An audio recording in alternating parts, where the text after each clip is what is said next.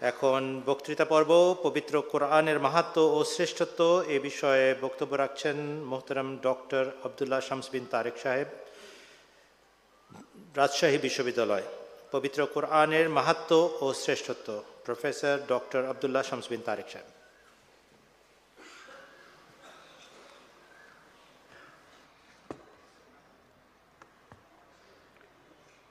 أشهد أن لا إله إلا الله وحده لا شريك له وأشهد أن محمدا عبده ورسوله أما بعد فأعوذ بالله من الشيطان الرجيم. بسم الله الرحمن الرحيم. ولو أنزلنا هذا القرآن على جبل لرأيته خاشعا متصدعا من خشية الله وتلك الأمثال نضربها للناس لعلهم يتفكرون আজকের সভার সম্মানিত সভাপতি এবং হাজিরানে মজলিস আজকে খাক স্যারকে দায়িত্ব দেওয়া হয়েছে। পবিত্র কোরআনের অতুলনীয় সৌন্দর্য এবং মাহাত্ম সম্পর্কে কিছু কথা উপস্থাপন করার। আমি একটু অন্যভাবে যেতে চাই, বরং এর শিক্ষার সৌন্দর্যের দিকে বা এর কিছু অনন্য দিকে নিয়ে আলোচনা করতে চাই। প্রথমে আমি যে কথাটা বলতে চাই সেটা হলো এই যে পবিত্র কোরআন একটা অনন্য কিতাব। যে কিতাব আমাদের মাঝে এমনও হতে পারে যে, যে- কোনো এমন মেহমান উপস্থিত আছেন যিনি ইসলামের ধর্মের অনুসারী নন, ব্যক্তিগতভাবে সনাতন ধর্মাবলম্বী বা অন্য কোনো ধর্মাবলম্বী বা আমাদেরও অনেকের কথা হয়ে থাকে অন্যদের সাথে। তো ধরা যাক আমরা তাদের সঙ্গে কথা বলছি এবং তাদের কাছে আমি প্রমাণ করতে চাচ্ছি যে ইসলাম ধর্মের বা কোরআনের কোন জিনিসটা শ্রেষ্ঠ। কোরআনের এমন কি বৈশিষ্ট্য আছে যেটা তাদের কিতাবে নাই? এই বিষয়ে আলোচনা করতে গিয়ে যুগে যুগে আমাদের হজরত মসিহ মহদার ইসলাম এবং খলিফাগণ, তার খলিফতুল মসিগণ তারা যে সমস্ত বিষয়ে তুলে ধরেছেন বা বেশি জোর দিয়ে আলোচনা করেছেন, তার মধ্যে দু একটি পয়েন্ট আমি আজকে আলোচনা করার চেষ্টা করব। প্রথম যে বিষয়টা, সেটা হলো এই যে পবিত্র কোরআন হলো একমাত্র কিতাব, একমাত্র ধর্মীয় কিতাব যা সকল ধর্মের সত্যতাকে স্বীকার করেছে। আপনি অন্য যে কোনো ধর্মের কিতাবে যান বা যে কোনো ইসে যান, তারা সেখানে বা অন্তত সেই ধর্মের বর্তমান শিক্ষা বা সেই কিতাবের বর্তমান রূপের মধ্যে যদি যান, খুঁজলে পাওয়া যায় হয়তো যে সঠিক এটা বিষয়টা।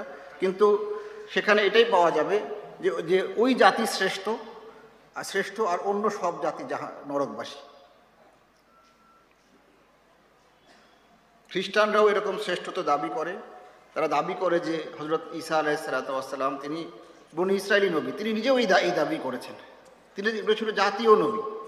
এবং তিনি অন্য ধর্মের বিষয়কে অস্বীকার না করলেও সেই কল্যাণকে অন্য জায়গায়, অন্য জায়গার জন্য জন্য দিতে অস্বীকার করেছেন। কেননা সেটা তার জন্য ছিল না।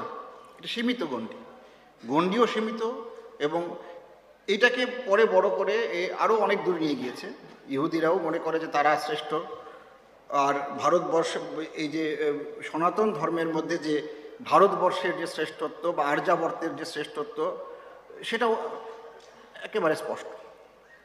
আমি সেই উদাহরণ দিতে যাচ্ছি না যে যেমন তাদের ধর্মগ্রন্থে যে বলা আছে বা তাদের কোনো মনুসংহিতায় লেখা আছে যে তোমরা এই সীসা ঢেলে দাও, কানের মধ্যে যদি কেউ শুনে। ওই ওই ওই বিতর্কে যেতে চাই না, আমরা সবার প্রতি সম্মান রেখে বলতে যাচ্ছি। কিন্তু এটা একটা গুরুত্বপূর্ণ বিষয় যে ইসলাম মানতে গিয়ে আমাদেরকে কাউকে অস্বীকার করতে হয় না। ইসলাম মানতে যদি কেউ কোরআনকে অনুসরণ করতে চান কোরআন কথা বলছে যে ওইটাও সত্য ওইটাও সত্য ওইটাও সত্য। লানুফারের কোবায়না আহাদিমের রসুলি। বলা হচ্ছে, লেকুল্লে কৌমিন হাত প্রত্যেক জাতিতে নবী রসুল পাঠানো হয়েছে, হেদায়তকারী পথ প্রদর্শক পাঠানো হয়েছে, এবং ও আইমিন উম্মাতিন ইল্লা খালাফিহা নাজিরা। এমন কোনো জাতি নাই যে জাতির কাছে আমি সতর্ককারী পাঠাইনি। সুতরাং তোমাদের কাছেও এসেছে, এতে এতে অবাক হওয়ার কিছু নাই। হে অ্যাবরিজিনরা হে ইন্ডিয়ানরা, হে আফ্রি, ইন্ডিয়ান বলতে আমি আমেরিকান ইন্ডিয়ানদের কথা বলছি যারা ওদের আদিবাসী।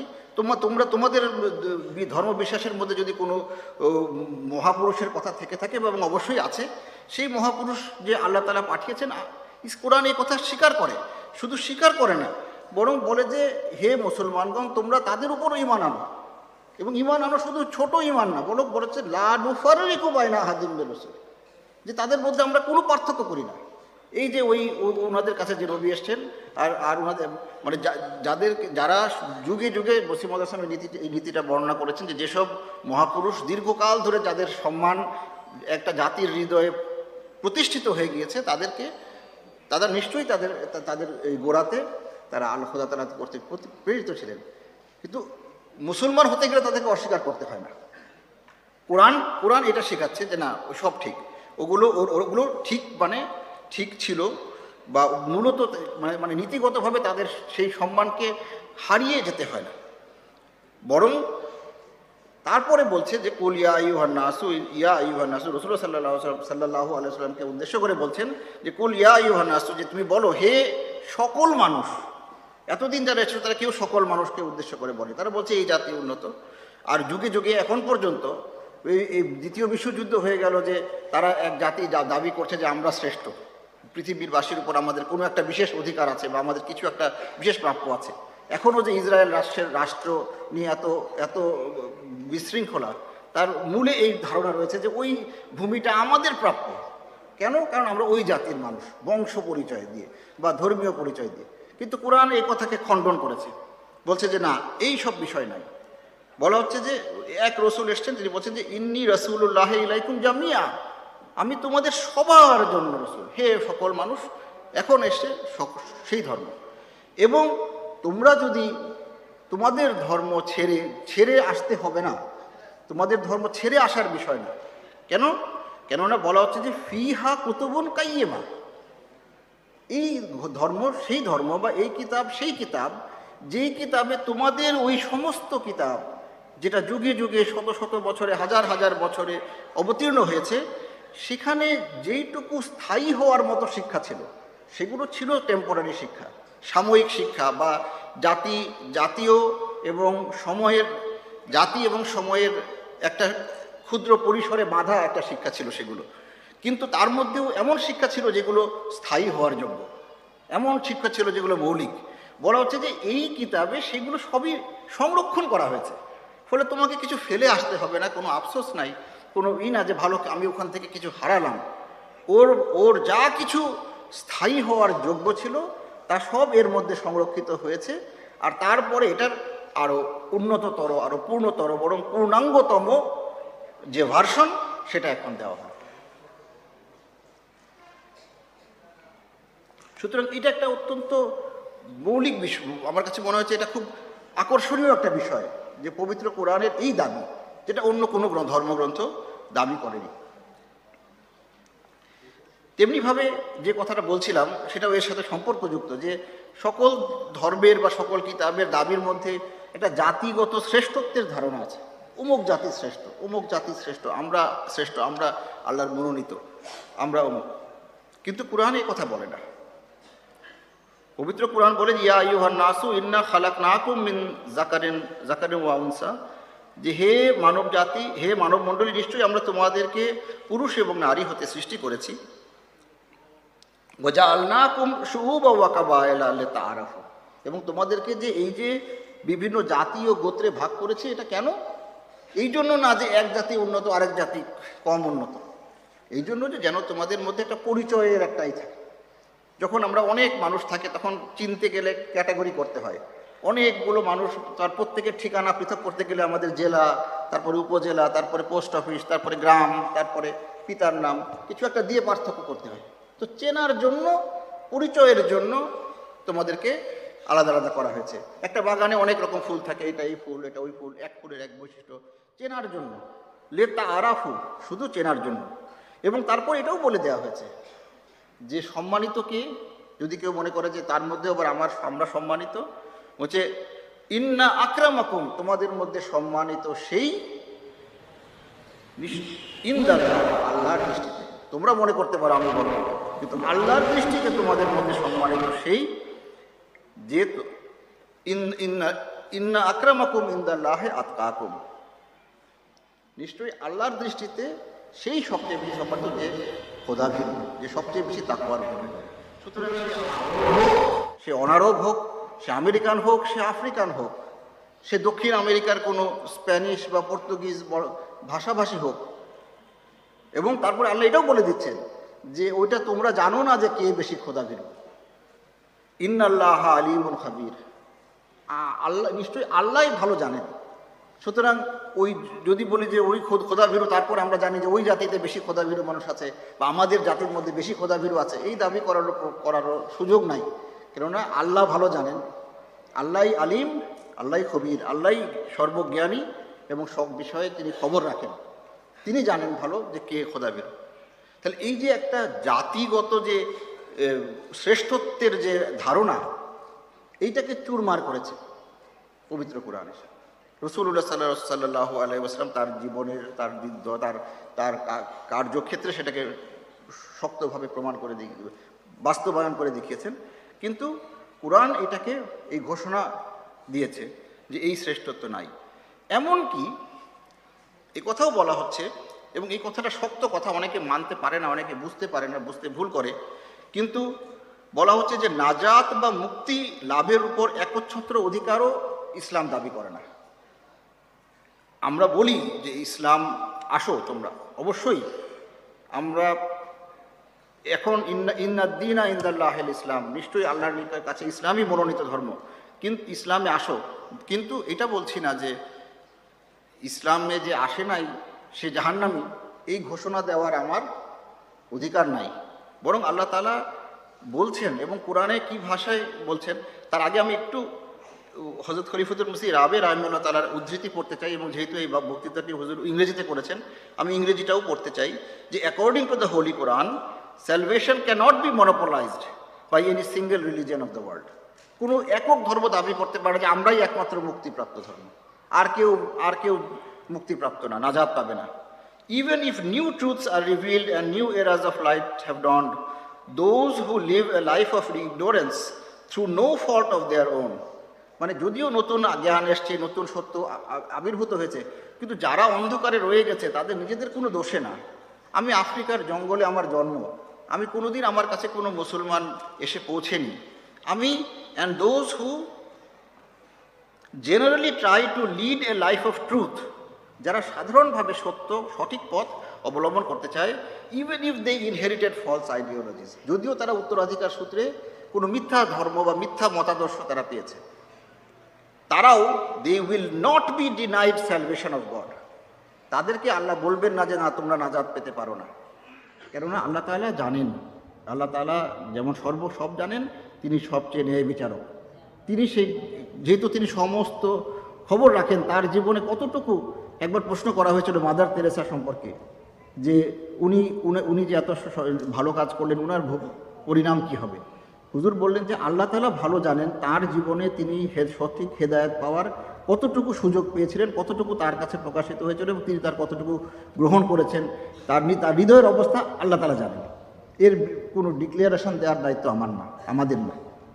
তো তেমনিভাবে তাও তো তিনি, আমরা বলতে পারি উনি খবর পেয়েছিলেন, কিন্তু অনেক মানুষ তো রয়ে গেছে যারা যাদের কাছে এই খবরই পৌঁছেনি যে ইসলাম একটা ধর্ম আছে বা ইসলাম ধর্ম নামটা হয়তো শুনেছেন, কিন্তু রসুল্লাহ কোরআন এই এর সত্য তাদের কাছে পৌঁছেনি এবং তারপরে আল্লাহ তালা বলছেন যে ইন্নাল্লাজিনা আমানু আল্লাজিনা হাদু। নিশ্চয়ই যারা ইমান এনেছে এবং যারা ইহুদি হয়েছে, ওয়ান নাসারা এবং যারা খ্রিস্টান ওয়া সাবিন এবং যারা সাবি, মান আমান বিল্লাহ ওয়াল ইয়াউমিল আখির। যারা আল্লাহ এবং, যারা আল্লাহ এবং পরকালের উপর ইমান আনে ও আমিলা সালেহান এবং সৎকর্ম করে ফলাহুম আজরুহুম ইন্দা রাব্বিহিম। নিশ্চয়ই তাদের পুরস্কার, তাদের আল্লাহ, তাদের জন্য খোদা তালার নিকট যথাযোগ্য পুরস্কার রয়েছে। পুরস্কার রয়েছে? ওলা খাউফুন আলাইহিম, এটাও বলছে ওলা খাউফুন আলাইহিম, তাদের জন্য তারা কোনো ভয়ও নাই ওলাহুম ইয়াহজানুন, এবং তারা দুঃখিতও হইবে না। তার মানে ইমান যারা এনেছে, তাদের পাশাপাশি তাদের কথা উল্লেখ করা হয়েছে। একই বাক্যে, একই ভাষায় এবং আহলে কিতাবের পরে আবার এক সাবিনের কথাও বলে, এই কথাও পরিষ্কার করে দেয় যদি কেউ মনে করে যে এটা শুধু আহলে কিতাবদের জন্য তা না, এটা আহলে কিতাবের বাইরেও যারা, তাদের জন্য এই কথাটা প্রযোজ্য যে যে এই কেউ একচ্ছত্রভাবে দাবি করতে পারে না যে এরাই শুধু মুক্তিপ্রাপ্ত, আমরাই একমাত্র মুক্তি, মুক্তিপ্রাপ্ত দল, আর অন্য কেউ এই মুক্তির উপর কোনো অধিকার নাই। এই কথাকে আল্লাহ তালা আরও স্পষ্ট করেছেন। এটা কিন্তু মানে একটা হলো যে এখানে একটা তাত্ত্বিক কথা বলেছেন যে তারা যদি এরকম হতো তাহলে হতো, কিন্তু কিন্তু তারা এরকম না। তা না। আল্লাহ তালা ঘোষণা করছেন। যেমন এখানে বলছেন, ওয়ালাউ আন্নাহুম আকামুত তাওরাতা। যে যদি তারা তরাত কে অনুসরণ করতো বল ইঞ্জিল এবং ইঞ্জিলের অনুসরণ করতো ওমা উনজিলা ইলাইহিম মির এবং যা তাদের কাছে নাজিল হয়েছে। অর্থাৎ এক এক জাতির কাছে এক এক সত্য এক এক পরিমাণে এসেছে। এক এক মানুষের কাছে সত্য এক এক এক- এক একভাবে প্রতিভাত হয়েছে তার জীবনে, তিনি সেই রকম সুযোগ পেয়েছেন। আল্লাহ তালা বলছেন যে লাকালু মিন ফাউকিহিম ওয়া মিন তাহাতে যে নিশ্চয়ই তাদের ঊর্ধ্ব দেশ হতেও এবং তাদের, তারা যদি সেটাও প্রতিষ্ঠিত করত, তাহলেও তারা তাদের ঊর্ধ্ব দেশ থেকে এবং তাদের অধদেশ থেকে মানে তাদের পা- পায়ের নিচ থেকে এবং উপর থেকে তারা আল্লাহ তালার নিয়ামত লাভ করত। কিন্তু, এবং তারপর বলা হচ্ছে, মিনহুম উম্মাতুম মুক্তাসিদ তাদের মধ্যেও এমন এক দল রয়েছে, তাদের মধ্যেও এমন এক উন্মত রয়েছে যারা মুক্তাসিদ মানে যারা মধ্যমপন্থী, যারা তাদের যেটুকু শিখেছেন সেটুকু অনুযায়ী তারা মধ্যম পন্থা বজায় চলে তারা সুন্দরভাবে মার্জিতভাবে জীবনযাপন করার চেষ্টা করে। ওয়াকাসিরু মিনহুম সামা ইয়ামালুন। কিন্তু তাদের অধিকাংশ লোক যে কাজকর্ম করতেছে, করছে সেটা অতিশয় মন্দ। এটা ঠিক যে তাদের অধিকাংশ লোক অতিশয় মন্দ পথে আছে, তারা হেদায়েত থেকে দূরে। কিন্তু তাদের মধ্যে একটা অংশ আছে, যারা মধ্যমপন্থী, যাদের আশা ব্যাপারে আশা করা যেতে পারে যে আল্লাহ তালার মানে যাদের আল্লাহর রহমত থেকে আমরা নিরাশ হওয়ার কোনো হওয়া উচিত নয়। আল্লাহ তালা পরিষ্কার বলছেন এবং ইহুদি খ্রিস্টানদের কথা বলতে গিয়ে বলছেন। তো এইভাবে পবিত্র কোরআন, এই যে একক ধর্মের যে শ্রেষ্ঠত্ব, সেই ধারণাকে রদ করেছে এবং এটা অনেকটা এরকম আমার কাছে মনে হয় যদিও উদাহরণ সবসময় তুলনা দিলে এর সীমাবদ্ধতা থাকে। কিন্তু যদি- আমি বলি মানে একটু সাধা- সাধারণভাবে বোঝার জন্য, সহজভাবে বোঝার জন্য যে এখন আজকে যদি কেউ পায়ে হেঁটে ঢাকা রওনা হয় আর আমি বলি যে, ভাই, পঞ্চগড় এক্সপ্রেস আছে, তুমি ট্রেনে উঠো, আরামে চলে যাবা।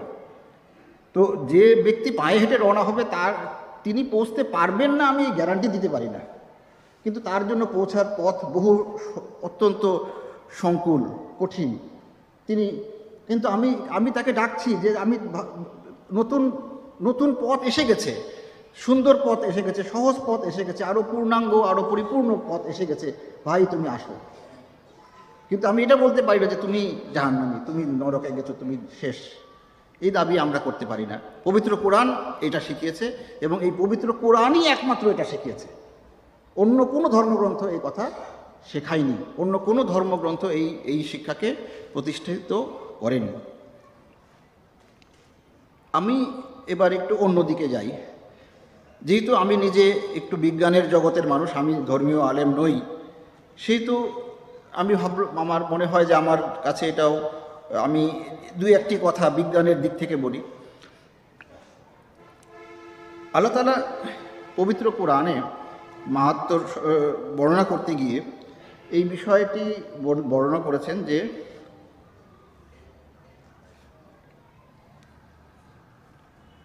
বলা হচ্ছে, আফালা আল কোরআন?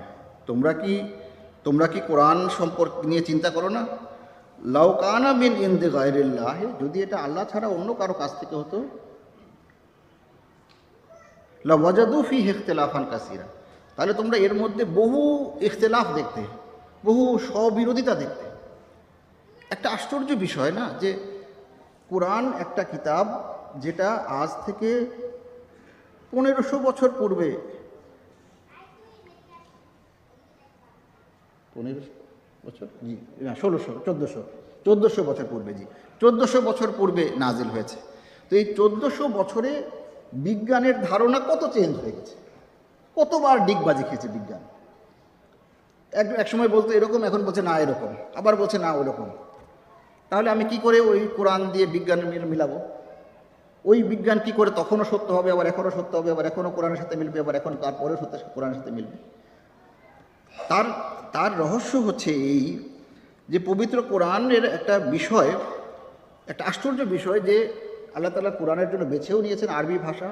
যে ভাষায় যারা আরবি সম্পর্কে জানেন, তারা জানেন যে এখানে খুব অতি অল্প কথার মধ্যে অনেক রকমের মানে অনেক গভীরতা আছে, অনেক গভীরতা প্রকাশ করা যায়। স্যার, টমাস আর্নল্ডের একটা বই পড়ছে এক সময় দেখে হাত কিছুটা নাড়াচাড়া করার সুযোগ হয়েছিল। তিনি বলছেন যে, দেখো, এই যে আরবি ভাষা এরকম যে ওই একটা শব্দকে নানা রকম আমাকে এই, আপনাদের এই রাগের বক্তা মৌলানা ইমদাদুর রহমান সিদ্দিকী সাহেব আমাকে এই আরবি গ্রামারের কিছু শেখানোর চেষ্টা করে, শিখিয়েছেন স্কুল জীবনে। আর এই যে কীভাবে একটা একটা ওই একটা ধাতুর সাথে একটা একটা করে অক্ষর যোগ হয়ে এটার নানা রকম অর্থ হয় এবং বহু রকম অর্থ হয়ে যায়। জিম, নুন নুন, জান, এটা এখন জান্নাত হচ্ছে বাগান যেটা ঘের ঢাকা। আবার জান হচ্ছে সাপ। সাপ কি ওই যে ঢাকা জায়গায় থাকে। আবার জিন ওরকম যে গোপন থাকে, লুকিয়ে থাকে। তাহলে ওই জিন আর জান আর ওই জান্নাত কাছাকাছি শব্দ, কাছা কিন্তু অনেক দূরের শব্দ। আমাদের বাংলা ভাষায় যদি বলি বাগান আর সাপ আর ওই জিন তিনটা তিন ধরনের শব্দ। কিন্তু ওটা একই জায়গা থেকে এসছে এবং তার কারণ আছে। তো আরবি, এটা একটা যেমন মজার, আবার আরবিতে আবার যেমন উনি বলছেন যে এক উট, এক উটের জন্য ওইখানে তিরিশ, চল্লিশটা শব্দ আছে। আমরা বলি উট, ওখানে ওই বাচ্চাওয়ালা উট, এত বছর, এত, আমরা আমরা একটা হাদিস পড়ি যে যে দশ মাসের গর্ভবতী উট মানে ওই শব্দটা হচ্ছে দশ মাসের গর্ভবতী উঠে যাবে আরবিতে এরকম অনেক গভীরতা রয়েছে। তো আরবি, আরবির কারণেও একটা বিষয়, আর কোরআন আল্লাহ তালা যেভাবে রচনা করেছেন, তার মধ্যে এটা অসাধারণ বৈশিষ্ট্য হচ্ছে যে কোরআনের যে শব্দগুলো আমরা অর্থ বুঝছি না, সেই শব্দ ওই যে আল্লাহ তালা বলছেন, ওয়ানুনাজিলু মিনাল কোরআন এই নুনাজিলুর শব্দের মধ্যে এই কথাটা আছে যে আল্লাহ তালা কোরআন নাজিল করছেন এবং কোরআন নাজিল করছেন এবং এটার এমন একটা বিষয় যে আল্লাহ তালা যদিও কোরআন পরিপূর্ণরূপে নাজিল করেছেন, কিন্তু এর অর্থ নতুন নতুন আমাদের সামনে প্রতিভাত হতে, হচ্ছে এবং হতে থাকবে। মুসলিম মহম্মদ রাজিউদ্দান অনেক তার তফসিরে কবিরে পর্যন্ত লিখেছেন যে এই বিষয়টা আমি এখনও বুঝি নাই যে কি, কিন্তু এর মধ্যে আরও বিষয় আছে। খলিফার আমি বলছে যে না, এটার মধ্যে আরও অমুক বিষয় আছে। আবার বর্তমান হুজুর বলতে খলিফাতুল মসি হামেদ আল হামেদ সাইদুল্লাহ তালা বলছে যে এইটার মানে হচ্ছে এই এই এই নতুন অর্থ আছে। তো তেমনিভাবে আমরা দেখছি মানে এই জন্য বলছি যে কোরআন বিজ্ঞান বিজ্ঞান পরিবর্তনশীল, কিন্তু কোরআন চিরন্তন। এবং যেমন আমি একটা ছোট্ট আয়াত বলি, আমাদের পরিচিত সুরা বাকারার শুরুর দিকে আমরা পাই আল্লাজি জা আল্লাহ কুমুল আর্দা ফিরাসা ওয়াসাম জা আল্লাহ যে আল্লাহ- যে, সেই সত্তা যিনি পৃথিবীকে বিছানা বানিয়েছেন বা আমাদের সাময়িক অবস্থানের জায়গা করেছেন। ওয়াসামা বিনা এবং আকাশকে বানিয়েছেন। আমরা অনুবাদ করি অনেক সময় ছাদ বা ই। তো প্রথমত আগের যুগে হয়তো মনে হতো যে ছাদ, ঠিক আছে, আকাশ, আকাশের মধ্যে এরকম আছে। একসময় ধারণাও ছিল যে আকাশটা ছাদের মতো, এর মধ্যে গ্রহগুলো লাগানো আছে। হ্যাঁ? তো তখন বিজ্ঞান কিন্তু এটাই ধারণা করতো। রসুল্লাহ সাল্লাহ সাল্লাহ আসলামের যুগে মানুষ ধারণা করতো যে আকাশটা একটা ছাদের মতো আর তার মধ্যে গ্রহগুলো লাগানো আছে। তো ওই অনুবাদ ছিল। তারপর জানা গেল যে না ও এরকম তো নাই। গ্রহগুলো একটা কোনোটা এখানে, কোনোটা ওই দূরে, কোনোটা আরও দূরে। তা ছাদ গেল কই? এই যে ওই যে এর অর্থ যে ছাদ, বিনার একটা অর্থ ছাদ আরও অনেক অর্থ আছে। তো ছাদ ছাদ গেল কই? পরে দেখা গেলো, ও না না, এই আকাশ আবার এর মধ্যে ছাদের ব্যাপারও আছে। এই যে বায়ুমণ্ডল আমাদের উপরে আছে, এরও অনেক রকম ব্যাখ্যা মানে অনেক রকম ভাবে এটাকে প্রমাণ করে।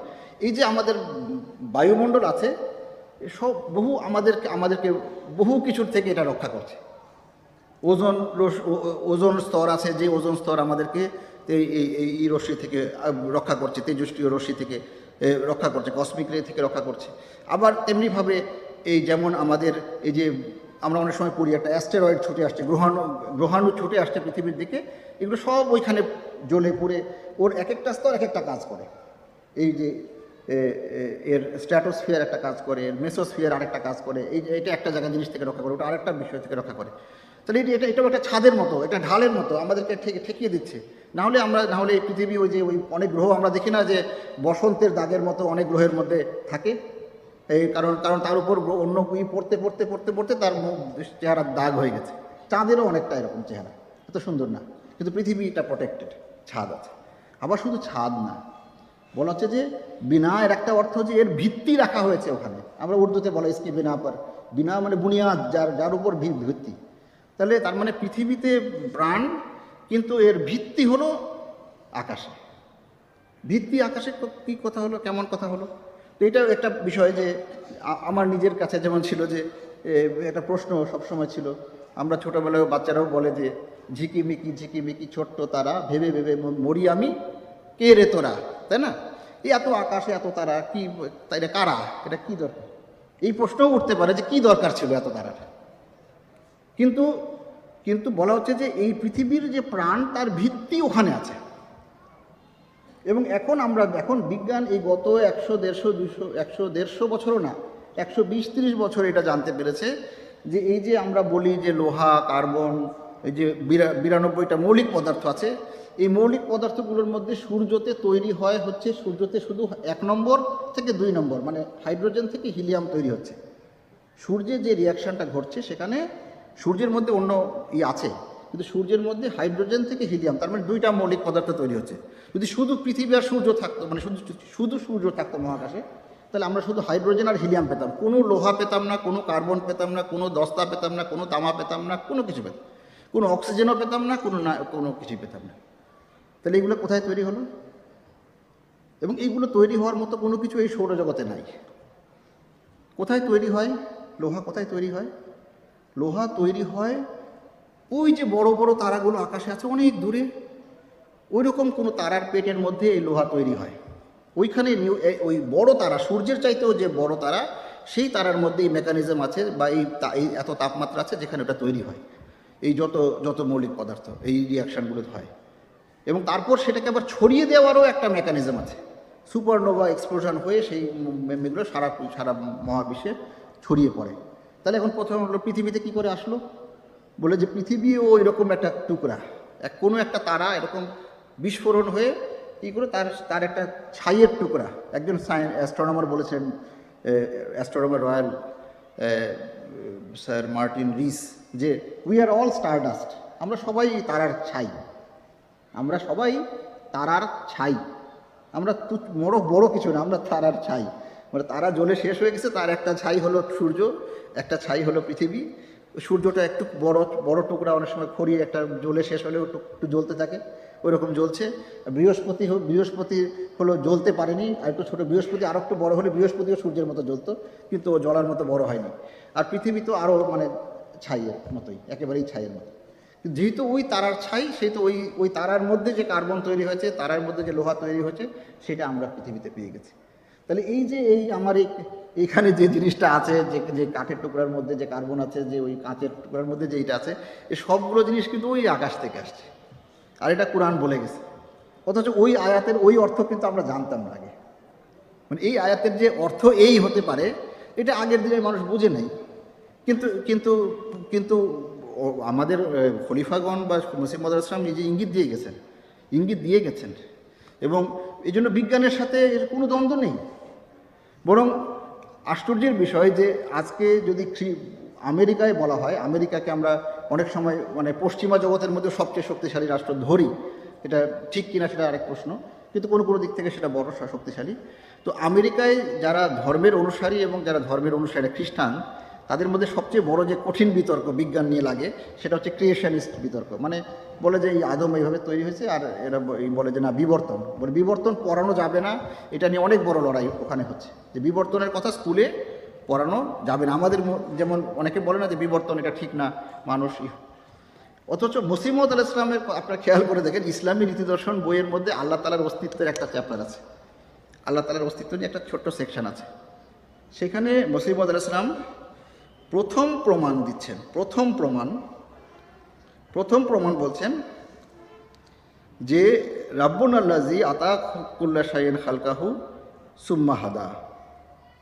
সুরাত আহা একান্ন নম্বর আয়াত, যে যে তিনি সেই খোদা, যিনি সব জিনিসকে তার উপযোগী গরম দিয়ে তৈরি করেছেন, তারপর সেটাকে কাম্য শ্রেষ্ঠত্ব লাভের পথ প্রদর্শন করেছেন। এবং উনি লিখেছেন, ইনি কিন্তু উনি কিন্তু শুধুমাত্র যে তোর মানে হেদায়েত দিয়েছেন, হাদা মানে তো হেদায়েত দেওয়া, সেটা না। উনি বলছেন যে এই আয়াতের অর্থের প্রতি দৃষ্টি রেখে মানুষ হতে আরম্ভ করে জল স্থলের সকল প্রাণী ও পাখির গড়নের প্রতি লক্ষ্য করে। গরণের কথা বলছেন, প্রতি লক্ষ্য করলে খোদার অসীম শক্তি বা কুদরত স্মরণে আসে। প্রত্যেক জিনিসের গরণ উহার অবস্থার উপযোগী প্রতিভাত হয়। পাঠক স্বয়ং অভিনিবেশ করুন, কেননা বিষয়টি খুব ব্যাপক। মুসলিম মাদ্রাসা এইটুকু বলে শেষ। কিন্তু এই এই এই, এইটার তফসির হলো revelation nationality knowledge and truth মুসলিম মাদ্রাসামের এই, আমার মতে এই প্যারাগ্রাফটার তো ব্যাখ্যা হলো হুজুরের এই বই।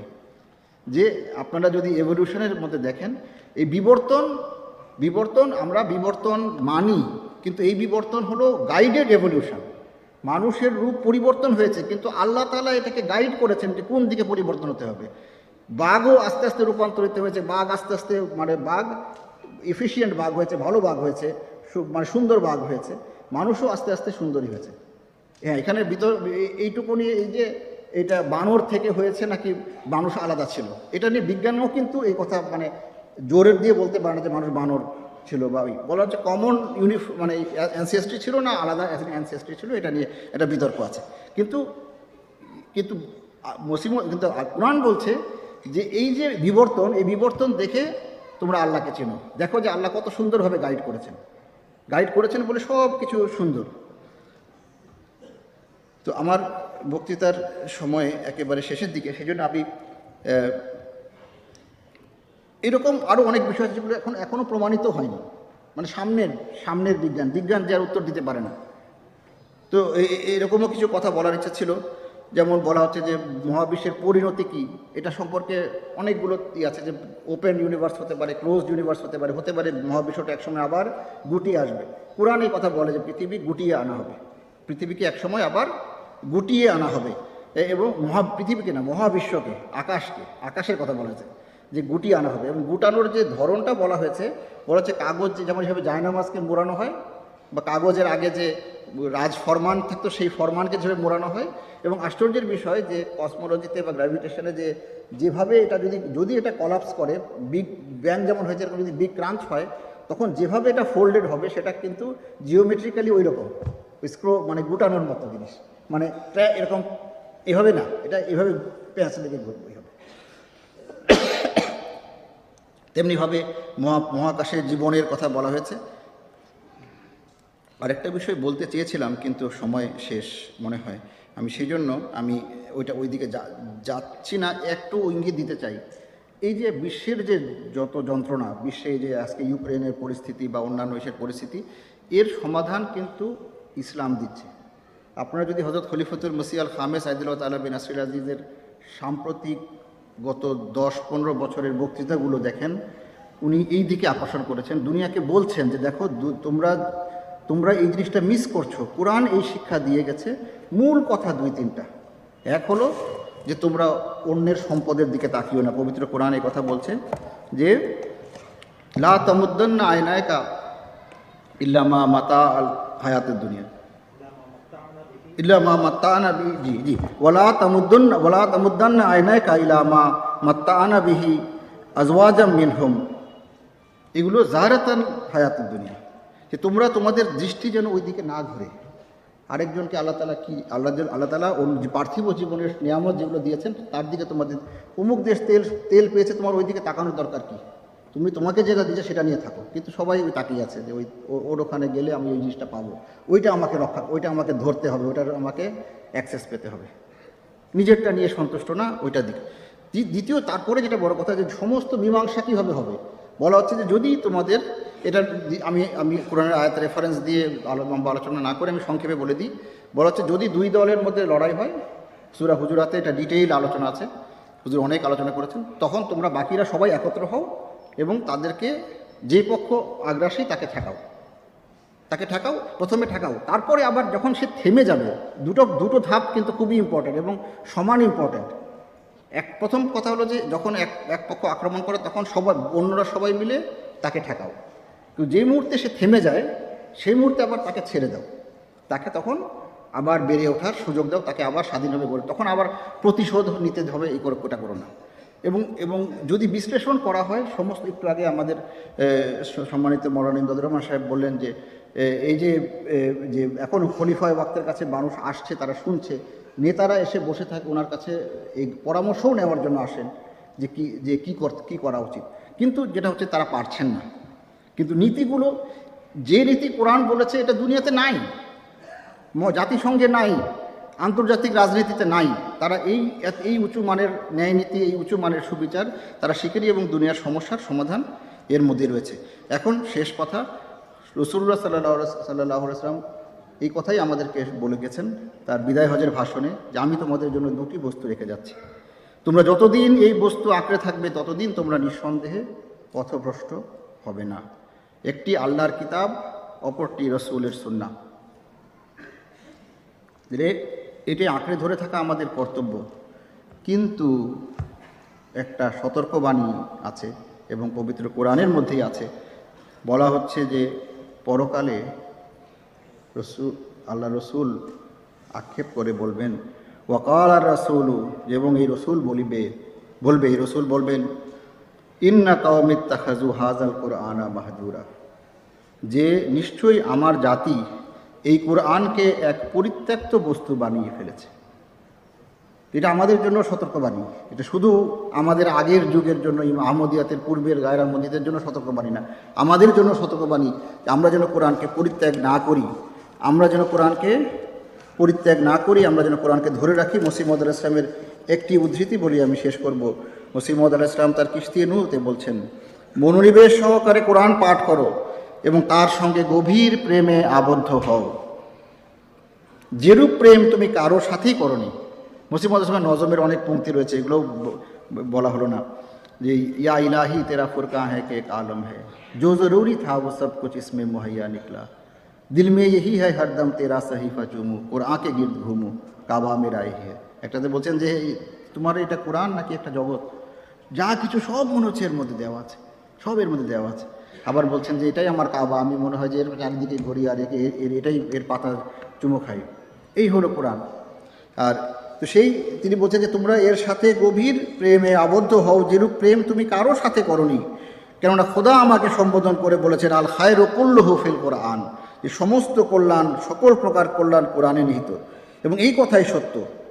আফসোস, ওই সমস্ত লোকের জন্য যারা অন্য আর কিছুকে এর উপর গুরুত্ব দেয়। তোমাদের সমস্ত মঙ্গল এবং পরিত্রাণের প্রশ্রবণ আল কোরআন তোমাদের এমন কোনো ধর্মীয় বিষয় নেই যা কোরআনে পাওয়া যাবে না।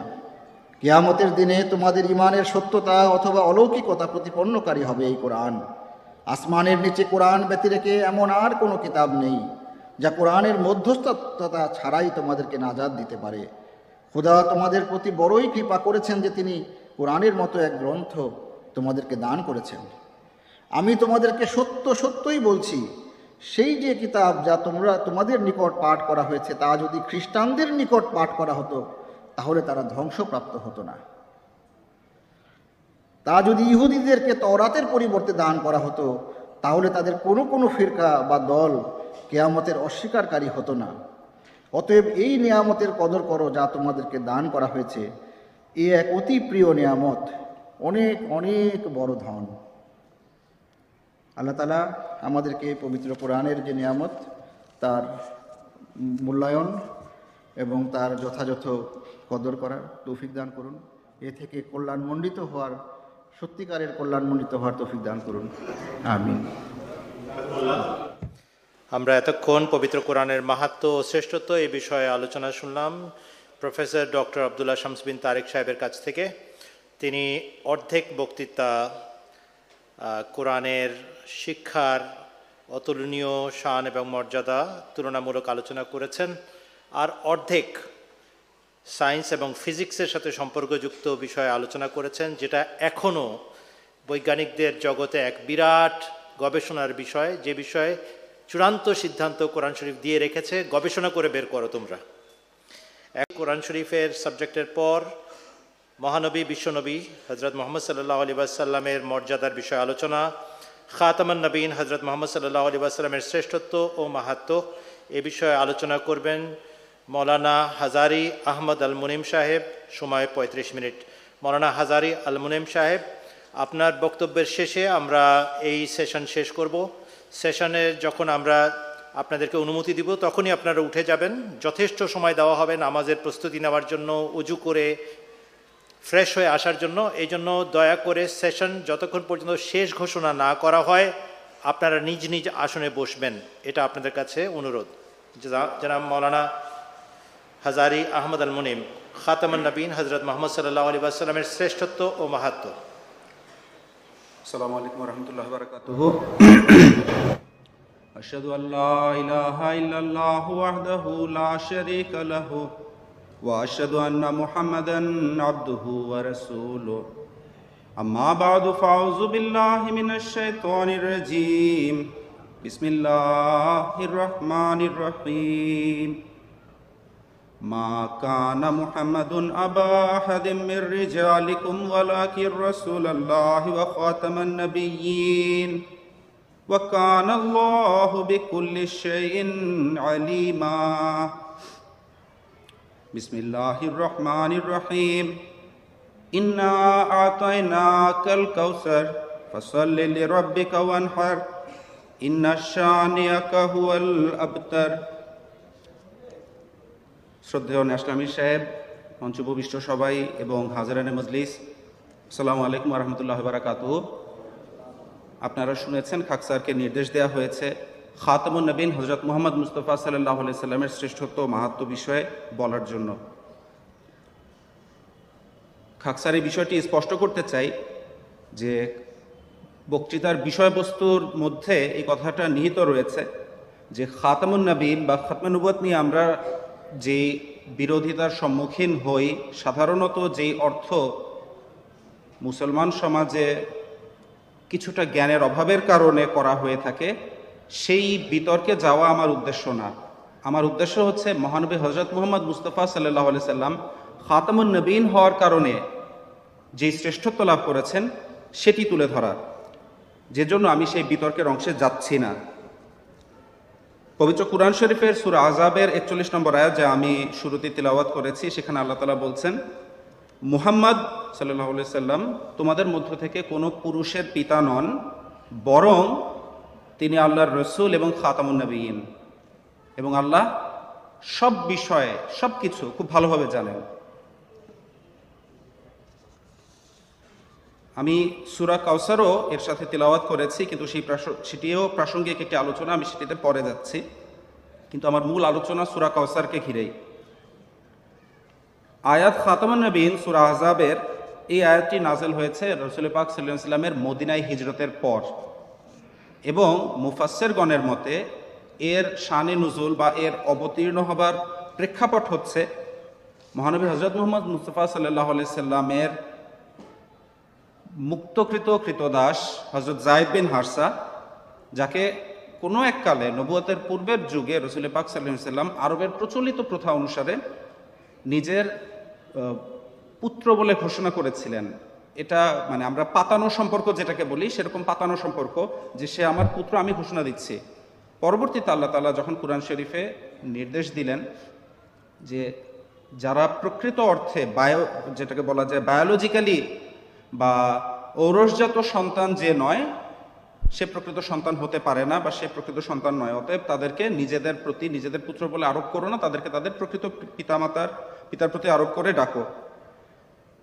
হজরত জায়দ বিন হারসা রাজি আল্লাহ আনহার সাথে রসুল পাক সাল্লামের ফুপাতো বোন হজরত জায়নাব বিনতে জাহাস রাজি আল্লাহ আনহার বিয়ে স্বয়ং রসুল পাক সাল্লাম দিয়েছিলেন। কোনো কারণে, বিভিন্ন প্রেক্ষাপটের কারণে সেই বিয়ে যেহেতু টিকেনি, পরবর্তীতে হজরত জায়দ বিন হারসার সাথে হজরত জায়নাব বিন জাহাসের জায়নাব বিন জাহাসের তালাক হয়ে যায় এবং আল্লাহ তালার ঐশী প্রজ্ঞার অধীনে, আল্লাহ তালার নির্দেশে হজরত জায়নাবের সাথে মহানবী হাসাল্লাহ সাল্লামের বিয়ে হয়। এটি একটি কঠিন পরীক্ষার বিষয় ছিল আরবের প্রচলিত সমাজের জন্য একটা ভ্রান্ত রীতিকে ভাঙার পেছনে ভেঙে দেওয়ার জন্য আল্লাহ তালা রসুল রসুল পাক সাল্লাহ সাল্লামকে দিয়ে এই কাজটি করিয়েছেন এবং এর পিছনে গভীর প্রজ্ঞা ছিল।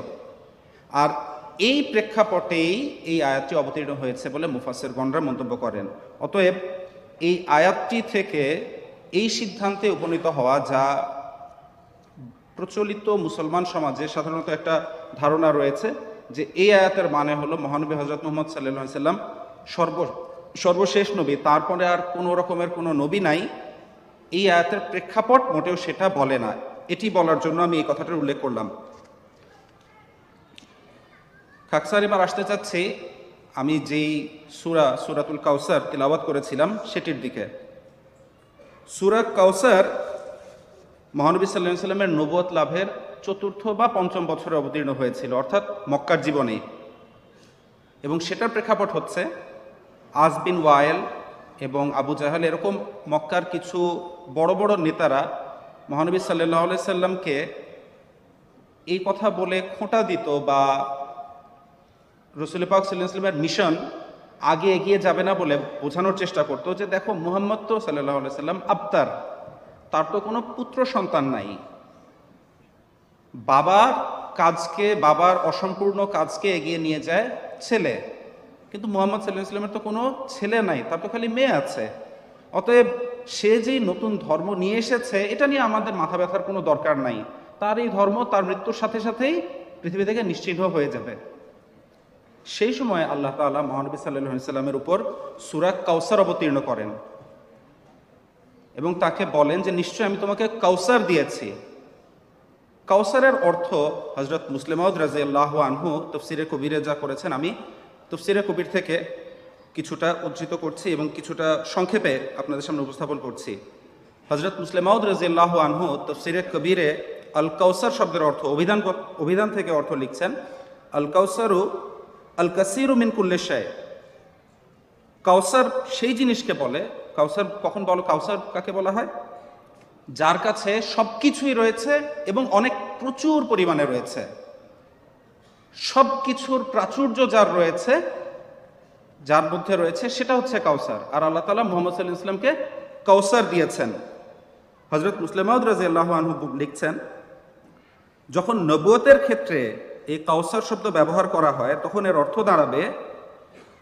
হুজুর বুখারি শরীফ এবং অন্যান্য হাদিস থেকেও কাউসারের আরও কিছু অর্থ তুলে ধরেছেন। আল খায়রুল কাসিরু ফিদ দুনিয়া আখিরা পৃথিবীতেও এবং পরকালেও ব্যাপক পরিমাণে, প্রচুর পরিমাণে মঙ্গল এবং কল্যাণ লাভ। এটা হচ্ছে গিয়ে কল্যাণ, এটার অর্থ, এটা হচ্ছে কাউসারের অর্থ। এগুলো বলে হুজুর ব্যাখ্যা করছেন, অনেক দীর্ঘ ব্যাখ্যা ছিল, অনেক বিস্তারিত ব্যাখ্যা সুরা কাউসারের হুজুর করেছেন। আমি সংক্ষেপে কয়েকটি কথা বলছি। হজরত মুসলিমদ আহনু বলছেন, যখন নবুয়তের ক্ষেত্রে কাউসার শব্দ ব্যবহার করা হবে, তখন এর অর্থ দাঁড়াবে, সেই সমস্ত পূর্ণতা যা নবুয়তের মাঝে থাকা দরকার, প্রথমত সেগুলো সবই এবং দ্বিতীয়ত সেগুলো সব পূর্ণ মর্যাদা সহ এবং পূর্ণ মাত্রা সহ মহানবী সাল্লা সাল্লামের মাঝে থাকবে। অর্থাৎ নবুয়তের মধ্যে যা যা বৈশিষ্ট্য, যা যা গুণ, যা যা ইতিবাচক বিষয়ে থাকা সম্ভব, ভাবা সম্ভব, সেগুলো সবই মহানবী সাল্লাহ ইসলামের মধ্যে রয়েছে। এবং দ্বিতীয়ত, এই সব কিছুই পরিপূর্ণ মাত্রায় এবং চরম মাত্রায় তার মধ্যে বিরাজমান। আর সেই সমস্ত ত্রুটি বিচ্যুতি যা নবতের পরিপন্থী, তা কখনোই তার মাঝে থাকবে না। আর যেহেতু কাউসার শব্দের অর্থের মধ্যে কল্যাণ ও প্রাচুর্য, কল্যাণ ও প্রাচুর্য দুটো অর্থই রয়েছে, তাই কাউসার শব্দের অর্থ এটা দাঁড়াবে যে রসুল করিম সাল্লাম এর নবুয়ত, রসুল করিম সাল্লাম নবুয়ত সর্বপ্রকার পূর্ণতার সাথে লাভ করেছেন এবং প্রত্যেকটি পূর্ণতায় তিনি অনেক বেশি পরিমাণে লাভ করেছেন। হুজুর বলছেন, কথাটা আমরা এভাবেও বলতে পারি যে মহানবী সাল্লাহ সাল্লাম যে নবুয়ত লাভ করেছেন তা গুণগত দিক থেকেও শ্রেষ্ঠ এবং পরিমাণগত দিক থেকেও শ্রেষ্ঠ। অর্থাৎ নবুয়তের যে যে পূর্ণতা মহানবী সাল্লাহ সাল্লাম লাভ করেছেন, তা অন্য নবীদের চেয়ে শ্রেষ্ঠতর ছিল আর তার সংখ্যায়ও অন্য নবীদের চেয়ে বেশি ছিল। হজরত মুসলিমদ রাজিয়াল্লাহ আনহু এই ব্যাখ্যাটি আরও বিস্তারিত আরও যা লিখেছেন, আমি কিছু অংশ ছেড়ে তার পরের অংশ থেকে পড়ছি। হজরত এবং এই অংশটার সাথে আমাদের শ্রদ্ধেয় শিক্ষক মৌলানা ইন্দর রহমান সিদ্দিকী সাহেবও এই প্রসঙ্গটা উল্লেখ করেছেন এবং পূর্বের বক্তা প্রফেসর আবদুল্লাহ শামসুদ্দিন তারেক সাহেব, তিনিও এই বিষয়ে কিছু কিছু বলেছেন, আমি এই বিষয়গুলোতে আসছি। হুজুর লিখছেন, প্রত্যেক নবীর সাথেই আল্লাহ তালা অঙ্গীকার করেছিলেন যে তিনি তাদের বিজয় দেবেন। তারা বিজয়ী হবেন। কাতাবাল্লাহুল আগলেবান্না আনাওয়া রুসলি। এটা আল্লাহ তালার অমোঘ প্রতিশ্রুতি, অমোঘ অঙ্গীকার। সব নবীকেই দেবেন। কিন্তু সুরাক কাউসারে আল্লাহ তালা এর চেয়েও বড় ঘোষণা দিচ্ছেন। আল্লাহ তালা বলছেন যে তিনি মোহাম্মদ সাল্লাহ আলি সাল্লামকে কেবল তার শত্রুদের বিরুদ্ধে জয়ী করবেন না, বরং মহানবী সাল্লাহ আলি সাল্লাম এমন বিজয় লাভ করবেন যার কোনো তুলনাই হয় না। সেটা শুধু বিজয় হবে না, সেটা হবে কাউসার। মহানবী সাল্লাহ সাল্লাম শুধু বিজয় লাভ করবেন না, তিনি কাউসার লাভ করবেন। তাকে যেই কিতাব আল কোরআন দেওয়া হচ্ছে বা দেওয়া হব- হবে, সেটাকে বলে ধর্মগ্রন্থ, এক শরীয়ত গ্রন্থই নয়। এর মধ্যেও কাউসারের বৈশিষ্ট্য বিদ্যমান। এমন ধর্মগ্রন্থ তাকে দেওয়া হবে যা সীমাহীন অর্থের সমাহার হবে। আমার পূর্বের বক্তা প্রফেসর আবদুল্লাহ শামসবিন তারেক সাহেব এটা উল্লেখ করেছেন যে পবিত্র কোরআনের অর্থ প্রত্যেকটা যুগে নতুন নতুন রূপে, নতুন নতুন আঙ্গিকে প্রকাশ পায়। এবং কোরআন শরীফের আয়াতের উল্লেখ রয়েছে যে যদি সারা পৃথিবীর সব গাছও যদি কলম হয়ে যেত এবং সব সমুদ্রও যদি কালি হয়ে যেত, তার সেটাকে সাহায্য করার জন্য আরও সমুদ্র এনে দেওয়া হতো, তাহলেও কোরআনের এই কথা, আল্লাহ তালার এই কথা শেষ হতো না। বাহ্যত এটাকে অনেক অতিশয়োক্তি মনে হতে পারে, কিন্তু আসলে এটি মোটেও অতিশয়োক্তি নয়। মহানবী সাল্লাহ সাল্লাম খাতামুন নবীন সাল্লাহ সাল্লামকে যেই গ্রন্থ দেয়া হয়েছে, সেই গ্রন্থের মধ্যে কাউসারের বৈশিষ্ট্য বিদ্যমান। যে সেটির ব্যাখ্যা, সেটির অর্থ কখনো শেষ হবে না। যতক্ষণ না পৃথিবীর সমাপ্তি হচ্ছে, এই কোরআনের অর্থেরও কোনো সীমা থাকবে না, সেটিও অনন্তভাবে নতুন নতুন অর্থ এবং নতুন নতুন গভীর প্রজ্ঞার বিষয় জগতের সামনে উপস্থাপন করতে থাকবে। হজরত মুসলিমাউদ লিখছেন, রসুল পাক সাল্লাম উন্নত গুণাবলী, তার উন্নত গুণাবলীও অন্যান্য নবীদের চেয়ে উচ্চতর ও উন্নততর হবে। তার সাথে খোদা তালার ব্যবহারও সীমাহীন হবে। অন্যান্য রবি রাসুলদের সাথে আল্লাহ তাআলার যে সাহায্য সমর্থন, সেটির একটি সীমা ছিল বা একটা নির্দিষ্ট মাত্রা পর্যন্ত ছিল। কিন্তু হজরত মোহাম্মদ রসুল্লাহ সাল্লাহ সাল্লামের সাথে এই ব্যবহার হবে আল্লাহ তাআলার সীমাহীন, সাহায্য সমর্থন হবে সীমাহীন। আর এই সব বিষয়ে, এই সকল বৈশিষ্ট্য আর কোনো নবীর মাঝে নেই। এটা বলে হজরত মুসলিমাদ রাজিয়াল্লাহ বলছেন,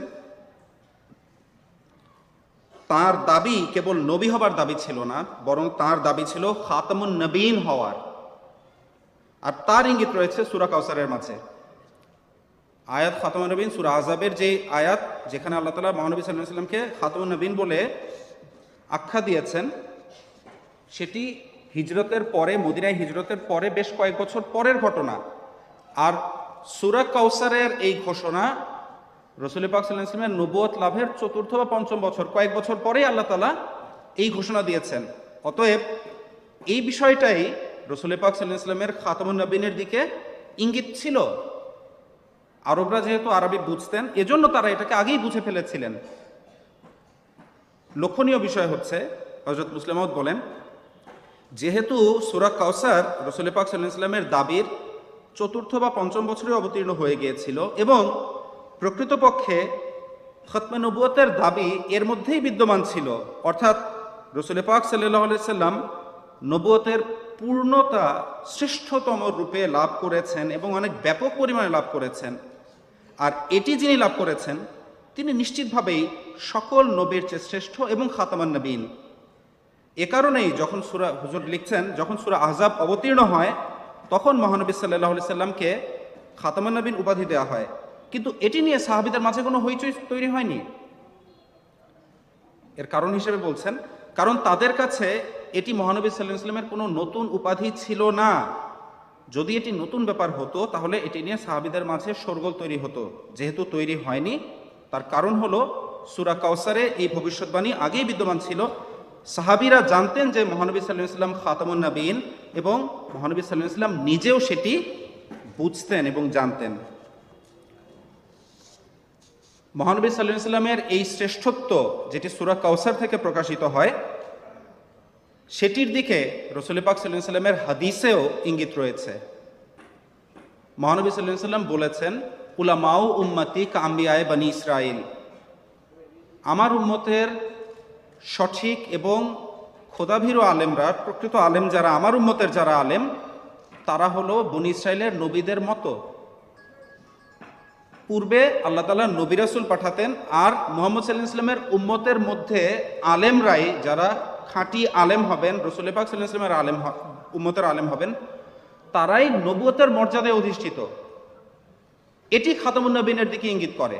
মহানবী সাল্লাহ ইসলামের খাতামুন নবীন হওয়ার অর্থ, তাৎপর্য এটি যে তার আনুগত্যকারী, তার অনুসরণকারী একজন উম্মতি যদি আলেম হয়, ধর্মের আলেম হয়, খাঁটি অর্থে, তাহলে তিনিও পূর্ববর্তী উম্মতের নবীদের সমান মর্যাদা বিশিষ্ট। সুরা নিসার সত্তর নম্বর আয়াতে যেই ঘোষণা আল্লাহ তাআলা দিয়ে রেখেছেন আউজবিল্লাহ যে মাইয়ুতে আল্লাহ ওয়া রাসূলা ফাউলাইকা মা আল্লাযিনা আনআমাল্লাহু আলাইহিম মিনান নাবিয়িনা ওয়াস সিদ্দিকিনা ওয়াস শুহাদা ওয়াস সালিহিন, যে যারা আল্লাহ এবং মোহাম্মদ সাল্লাহ সাল্লামের এই রসুল অর্থাৎ মোহাম্মদ সাল্লাহ সাল্লামের আনুগত্য করবে, তাদের, তারা তাদের অন্তর্ভুক্ত হবে যাদেরকে আল্লাহ তালা পুরস্কৃত করেছেন, নবী, সিদ্দিক, শহীদ এবং সাল্লাদের মধ্যে। এই আয়াতে ইঙ্গিত করছেন আল্লাহ তালা যে মহানবী সাল্লাহ সাল্লামের খাতামুন নবীন হওয়ার কারণে, তার খাতামুন নবীনের শ্রেষ্ঠত্বের কারণে, তার অনুসরণের ফলেই আল্লাহ তালা নবতের মর্যাদা পর্যন্ত দান করেন। কিন্তু পূর্বের নবীরা মোটেও কোনো নবীর অনুসরণের ফলে নবতের মর্যাদা লাভ করতেন না। মৌলানা দোস্ত মোহাম্মদ শাহেদ সাহেব জামাতের অত্যন্ত একজন বুজুর্গ এবং অত্যন্ত প্রসিদ্ধ একজন আলেম, তার নাম আমরা অনেকেই শুনেছি। তিনি রাবুয়াতে একবার জলসায় খাতামুন নবীনের অর্থ, পূর্ববর্তী যারা উম্মতের বুজুর্গান রয়েছেন, অর্থাৎ উম্মতে মুহাম্মদিয়ার প্রয়াত যে সকল বুজুর্গ রয়েছেন, তাদের বিভিন্ন বই থেকে বা তফসির থেকে খাতামুন নবীনের ত্রিশটি অর্থ জলসে উপস্থাপন করেছিলেন। খাকসার সেখান থেকে কয়েকটি আমি যতটুকু সম্ভব আমি ব্যাখ্যা সহকারে উপস্থাপন করার চেষ্টা করব, বিস্তারিত সহ, আর সময়ের স্বল্পতা থাকলে আমি সংক্ষেপে সেই অর্থগুলো উপস্থাপন করব। এখানে একটি বিষয়ে উল্লেখ্য যে এই ব্যাখ্যাগুলো এমন না যে আমরা এটার সাথে সম্পূর্ণরূপে প্রত্যেকটি শব্দের সাথে বা তাদের সেই বুজুর্গানে সালাফদের যেই ব্যাখ্যা সেখানে রয়েছে, সেগুলোর মধ্যে এমন কিছু কথা রয়েছে যেগুলোর সাথে হয়তো আমরা সম্পূর্ণভাবে একমত হতে পারি না। কিন্তু এই কথাগুলো মহানবী সাল্লাহ ইসলামের খাতামুন নবীন বা খতমে নবুয়তের দিকে ইঙ্গিতবহ বলে আমরা এটাকে এখানে উল্লেখ করছি। প্রথম একটি অর্থ রয়েছে, খাতামুন নবীন মানে হলো, একমাত্র নবী যিনি কেয়ামতের দিন মাকামে উবুদিয়াত, অর্থাৎ ইবাদতের বা আল্লাহ তালার বন্দেগীর যেই পদ, সেই পদে অধিষ্ঠিত একমাত্র নবী হবেন মহানবী সাল্লাহ সাল্লাম, কারণ তিনি খাতামুন নবীন। তৃতীয় শতাব্দীর প্রসিদ্ধ আলেম হজরত শেখ আবদুল্লাহ মুহাম্মদ বিন আলী আল হাকিম আত্মির মিজি তাঁর পুস্তক খাতামুল আউলিয়াতে লিখেছেন এবং তিনি একটি কোরআনের আয়াত ওয়াবাশিল্লা জিনা আমানু আন্নাল্লাহুম কাদামা সিদ্কিন ইন দারাব্বিহিম যে যারা কিনা ইমান এনেছে, তাদেরকে এই সুসংবাদ দাও যে তাদের প্রভু প্রতিপালকের কাছে তাদের জন্য কাদমে সিদ বা দৃঢ় অবস্থান রয়েছে। এটার ব্যাখ্যা করতে গিয়ে শেখ আবদুল্লাহ মোহাম্মদ তিনি লিখছেন যে আল্লাহ তাআলার এই আয়াতে মহানবী সাল্লাহ সাল্লামের দাসত্বের যে সত্যতা, সেটার পক্ষে সাক্ষ্য দিয়েছেন। কেয়ামতের দিন আল্লাহ তাআলা যখন নিজ প্রতাপের সাথে বিকশিত হবেন, সেদিন তিনি বলবেন, হে আমার বান্দারা, আমি তোমাদেরকে আমার ইবাদত বা আমার দাসত্বের জন্য সৃষ্টি করেছিলাম। এখন তোমরা তোমাদের দাসত্ব উপস্থাপন করো। তোমরা কি দাসত্ব করেছিলে? সেই সময়ে, এই মুফাসের লিখছেন, সেই সময়ে আমাদের নবী হজরত মোহাম্মদ মুস্তফা সাল্লাম ছাড়া আর সবাই, সকল নবী রাসূল, সকল অলিয়া উলিয়া গজকুতুব প্রত্যেকটি আত্মা, প্রত্যেকটি মানবাত্মা ভয়ে কম্পমান থাকবে, ভীতত্রস্ত থাকবে এবং ভয়ে তাদের চলৎ শক্তি রহিত হয়ে যাবে। অর্থাৎ তারা চলতেও পারবেন না। আল্লাহ তালার সামনে গিয়ে দাঁড়াবেন, এগিয়ে এসে নিজেদের দাসত্বের পরিচয় দিবেন বা বলবেন যে হ্যাঁ আমি তোমার দাসত্ব পালন করেছি। এটা করার কারও সাহস হবে না। একমাত্র মহানবী সাল্লাহ ইসলামের হবে। এবং তিনি লিখছেন যে, কিন্তু মহানবী সাল্লাহ সাল্লাম কদমে সিদ, অর্থাৎ সুদৃঢ় সত্যতা, তার দাসত্বের সত্যতার কারণে সকল নবী রাসূলদের সারি থেকে এগিয়ে যাবেন এবং আল্লাহ তাআলা তাকে তার সিদকে উবদিয়াত, অর্থাৎ দাসত্বের সত্যতার কারণে তার দাসত্বকে গ্রহণ করবেন এবং নিজের কুরসি বা মহাসিংহাসনের পাশে তাকে মাকামে মাহমুদ দান করবেন। এটি খাতামুন নবীনের একটি অর্থ। অর্থাৎ কিয়ামতের দিন একমাত্র নবী যিনি কিনা উবুদিয়াতের অবস্থানে অধিষ্ঠিত হবেন। খাতামুন নবীনের একটি অর্থ উল্লেখ করা হয় সেখানে সেই বক্তৃতায়। খাতামুন নবীন হলেন এমন নবী যিনি আত্মাদের জগতের নবীদেরকে সিলমোহর বা মোহরাঙ্কিত করবেন। এটার পক্ষেও তিনি একাধিক উদ্ধৃতি উপস্থাপন করেছেন। হজরত মহিউদ্দিন আরবি রহমতুল্লাহ আলহে তার নাম ইসলামের ইতিহাসে অত্যন্ত প্রসিদ্ধ একজন সুফি এবং আলেম। তিনি তার সাজাতুল কন পুস্তকে উল্লেখ করেছেন যে আল্লাহ তাআলা যখন মহানবী সাল্লাল্লাহু সাল্লামের সত্যায়নের বিষয়ে অন্যান্য নবীদের কাছ থেকে মিসাক বা অঙ্গীকার গ্রহণ করেন, আর তার শরীয়তের সৌন্দর্য এবং তার তার মোহাম্মদ নবী সাল্লাহ ইসলামের শরীয়তের সৌন্দর্য তার মান্যকারীদের সামনে প্রকাশ করেন। এরপর তার নবুয়ত দিয়ে এরপর তার নবুয়ত দিয়ে সকল নবীর নবুয়তের ওপর এবং তার কিতাব দিয়ে সকল কিতাবের ওপর তার রিসালত দিয়ে সকল রসুলের রিসালতের উপর সত্যায়নের সিল লাগান। এই জন্য মহানবী সাল্লাহ ইসলাম হচ্ছেন খাতামুন নবীন। অর্থাৎ তার সত্যায়নের সিল দিয়ে আল্লাহ তালা সব নবীকে সত্যায়ন করেছেন। হজরত সৈয়দ মুজাফর আলী শাহ তার জওয়াহেরে গায়েবী পুস্তকে এবং আল্লামা জালালুদ্দিন সৈয়দী তার আদুরার পুস্তকে যে ব্যাখ্যা করেছেন, আমি সংক্ষেপ পড়ছি। সেখানে খাতুমা নবীনের একটি অর্থ তারা করেছেন, নবীদের উৎসস্থল। অর্থাৎ সকল নবী যেই উৎস থেকে, যেই অরিজিন থেকে, যেই ঝর্ণাধারা থেকে সকল নবীর সৃষ্টি, তিনি হচ্ছেন মহানবী সাল্লাহ সাল্লাম, যিনি খাতামুন নবীন। খাতামনবীনের একটি অর্থ হচ্ছে এমন প্রদীপ রাখার স্থান যা অন্য নবীদেরকে নূরান্বিত করে, আলোকিত করে।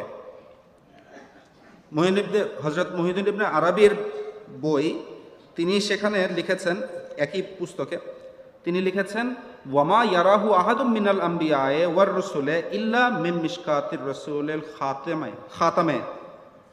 তিনি বলছেন যে আল্লাহ তাআলাকে, সকল নবী রাসূলগণ আল্লাহ তালাকে খাতামুর রসুল, অর্থাৎ খাতামুন নবীনের যেই প্রদীপ রয়েছে।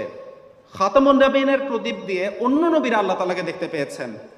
যেটা আমাদের শ্রদ্ধেয় মৌলানা রহমান সিদ্দিকী সাহেব বলছিলেন যে, নবী রাসূলরা মোসিম ইসলাম বলেছেন, আমরা আল্লাহ তালাকে দেখেছি। নবীরা আল্লাহ তালাকে দেখে থাকেন। কিন্তু সেই দেখা হয় খাতামুন নবীন সাল্লামের খাতামিয়াতের আলোকে। এই জন্য মহানবী সাল্লাহ সাল্লাম হচ্ছেন খাতামুন নবীন। একটি অর্থ হলো, খাতামুন নবীন হচ্ছেন নবীদের নবী। ইমাম তকিউদ্দিন সাহেব তার পুস্তকে এটার উল্লেখ করেছেন।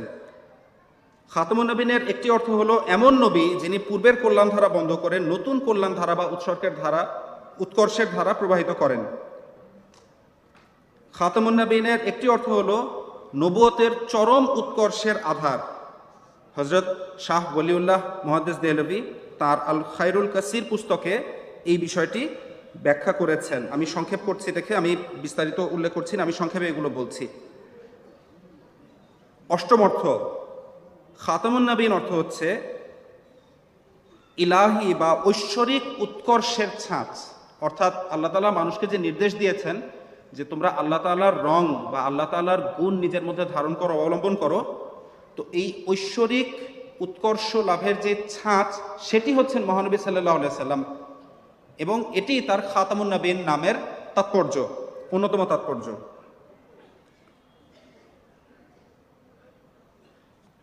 খাতমুন নবীনের আরেকটি অর্থ হচ্ছে, জ্ঞান ও কর্মের চরম উৎকর্ষের মূল। মৌলানা কাসেম নানুদ্দি সাহেব, তার নাম দেওবন্দের প্রসিদ্ধ আলেম, তিনি তার কিবলানুমা পুস্তকে এদিকে এই কথার উল্লেখ করেছেন, ইঙ্গিত করেছেন। দশ নম্বর অর্থ খাতমুন নবীনের, সকল নবীর চেয়ে শ্রেষ্ঠ আল্লামা ফখরুদ্দিন রাজি, তার তফসিরে কবির রাজি, সেখানে খাতামুন নবীনের অর্থ করছেন, সকল নবীর যে যিনি শ্রেষ্ঠ, তিনি হচ্ছেন খাতামুন নবীন। আল্লামা রুমি তার মসনভিতে এটি একটি কাব্যগ্রন্থ মসনভিতে উল্লেখ লিখেছেন যে, যেই নবী শাফাত বা সুপারিশকারী হবেন, তিনি হলেন খাতামুন নবীন।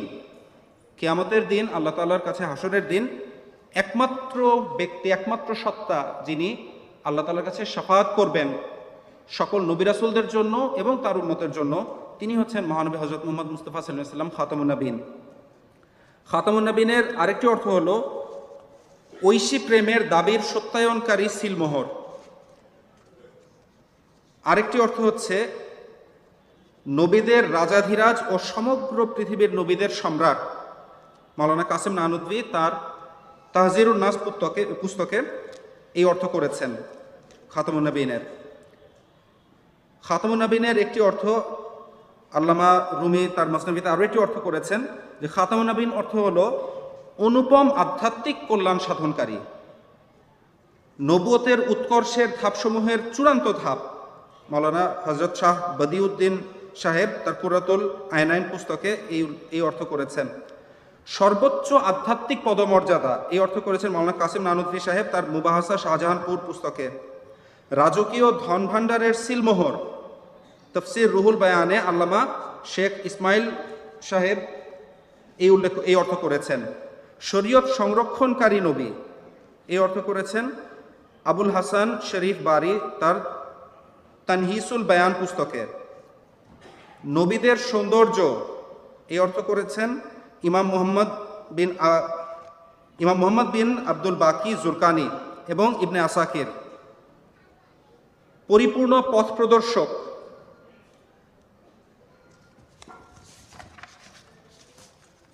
পূর্ববর্তী শরীয়তসমূহ রহিতকারী এবং পূর্ববর্তী শরীয়তসমূহ রহিতকারী। হজরত ইবনে সাবা এই অর্থ করেছেন তার খাসাইসুল কুবরাতে। প্রত্যেক নতুন যুগের সূচনাকারী, এই অর্থ করেছেন হজরত শাহ ইসমাইল তার সিরাতে মুস্তাকিম পুস্তকে। অর্থাৎ খাতামুন নবীন হচ্ছেন তিনি, যিনি আগের যুগের, আগের যুগগুলোর পরিসমাপ্তি ঘটিয়ে এক নতুন যুগের সূচনা করেন। সর্বশেষ চিরন্তন নবী, সর্বশেষ নবী এবং তিনি চিরন্তন নবী, তার নবতী কেয়ামত পর্যন্ত বহমান থাকবে। এই অর্থ করেছেন শাহ ওয়ালিউল্লাহ দেহলভি তার আল খায়রুল কাসির পুস্তকে। খাতমুন নবীনের একটি অর্থ সর্বশেষ শরীয়তবাহী নবী হজরত আয়সা রাজি আল্লাহ আনহা। আপনারা, আমরা বিভিন্ন সময়ে এই উল্লেখ শুনেছি, রসুল হজরত আয়সা রাজি আল্লাহ আনহা বলেছেন যে, তাকে তোমরা খাতামুন নবীন বলো, কিন্তু একথা বলো না একথা বলো না, তারপরে কোনো ধরনের কোনো নবী নাই। হজরত ইবনে কুতাইবা, ইমাম মোহাম্মদ তাহের গুজরাতি, মুহিদ্দিন ইবনে আরবি, ইমাম আব্দুল ওয়াহাব শেরানি আরও অনেক উম্মতের আলেমরা এই অর্থ করেছেন যে খাতামুন নবীন অর্থ হলো সর্বশেষ শরীয়তবাহী নবী।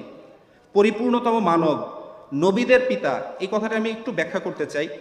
নবীদের পিতা, খাতামুন নবীনের অর্থ হচ্ছে নবীদের পিতা। হজরত খলিফতুল মসি রাবে রহমুল্লাহ তাআলা এক প্রশ্নোত্তর অনুষ্ঠানে বলেন যে আল্লাহ তাআলা আয়াত খাতামে নবীনে এই কথা বলছেন যে, মা কানা মুহাম্মাদুন আবা আহাদিম রিজালিকুম। মুহাম্মদ, তোমাদের মতো লোকদের সাল্লাহ সাল্লাম, তোমাদের মতো লোকদের পিতা না। তোমরা খুব সাধারণ মানুষ। তোমাদের মতো সাধারণ মানুষদের বাবা হওয়া কোনো বিশেষ বৈশিষ্ট্য রাখে না বা কোনো শ্রেষ্ঠত্ব রাখে না। ওয়ালাকিন রসুল্লাহ ওয়া খাতামা নবীন তিনি হচ্ছেন খাতামুন নবীন এবং আল্লাহর রসুল। আল্লাহর রসুল হওয়ার কারণে তার অটোমেটিক যেই মর্যাদা সেটা কি? সেটা হচ্ছে তিনি সকল উম্মতের প্রত্যেক সালেহ ব্যক্তির, প্রত্যেক পুণ্যবান ব্যক্তির তিনি আধ্যাত্মিক পিতা।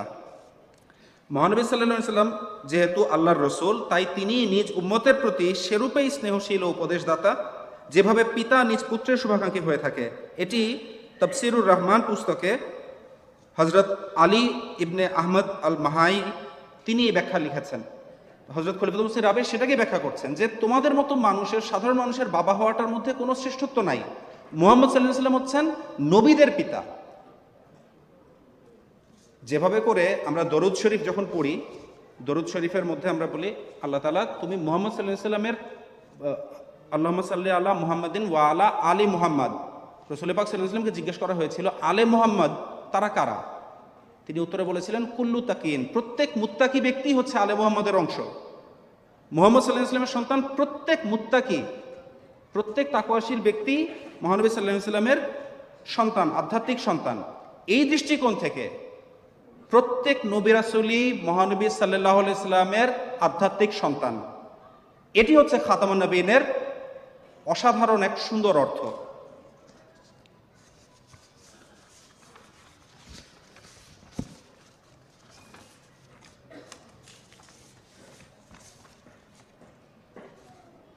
খাতামুন্নবীনের অর্থের মধ্যে হজরত মুসিমদ আলি সাল্লাম আয়াত খাতামুন্নবীনের অনেক স্থানে বিভিন্ন বিস্তারিত ব্যাখ্যা করেছেন। কিন্তু খাতামুন্নবীনের অর্থ এই আয়াত খাতামুন্নবী থেকে যে জিনিসটা স্পষ্টভাবে সাব্যস্ত হয় হজরত মুহাম্মদ মুস্তফা সাল্লাম খাতামুন নবীনের আগমনের পর পূর্ববর্তী কোনো নবী আসতে পারেন না।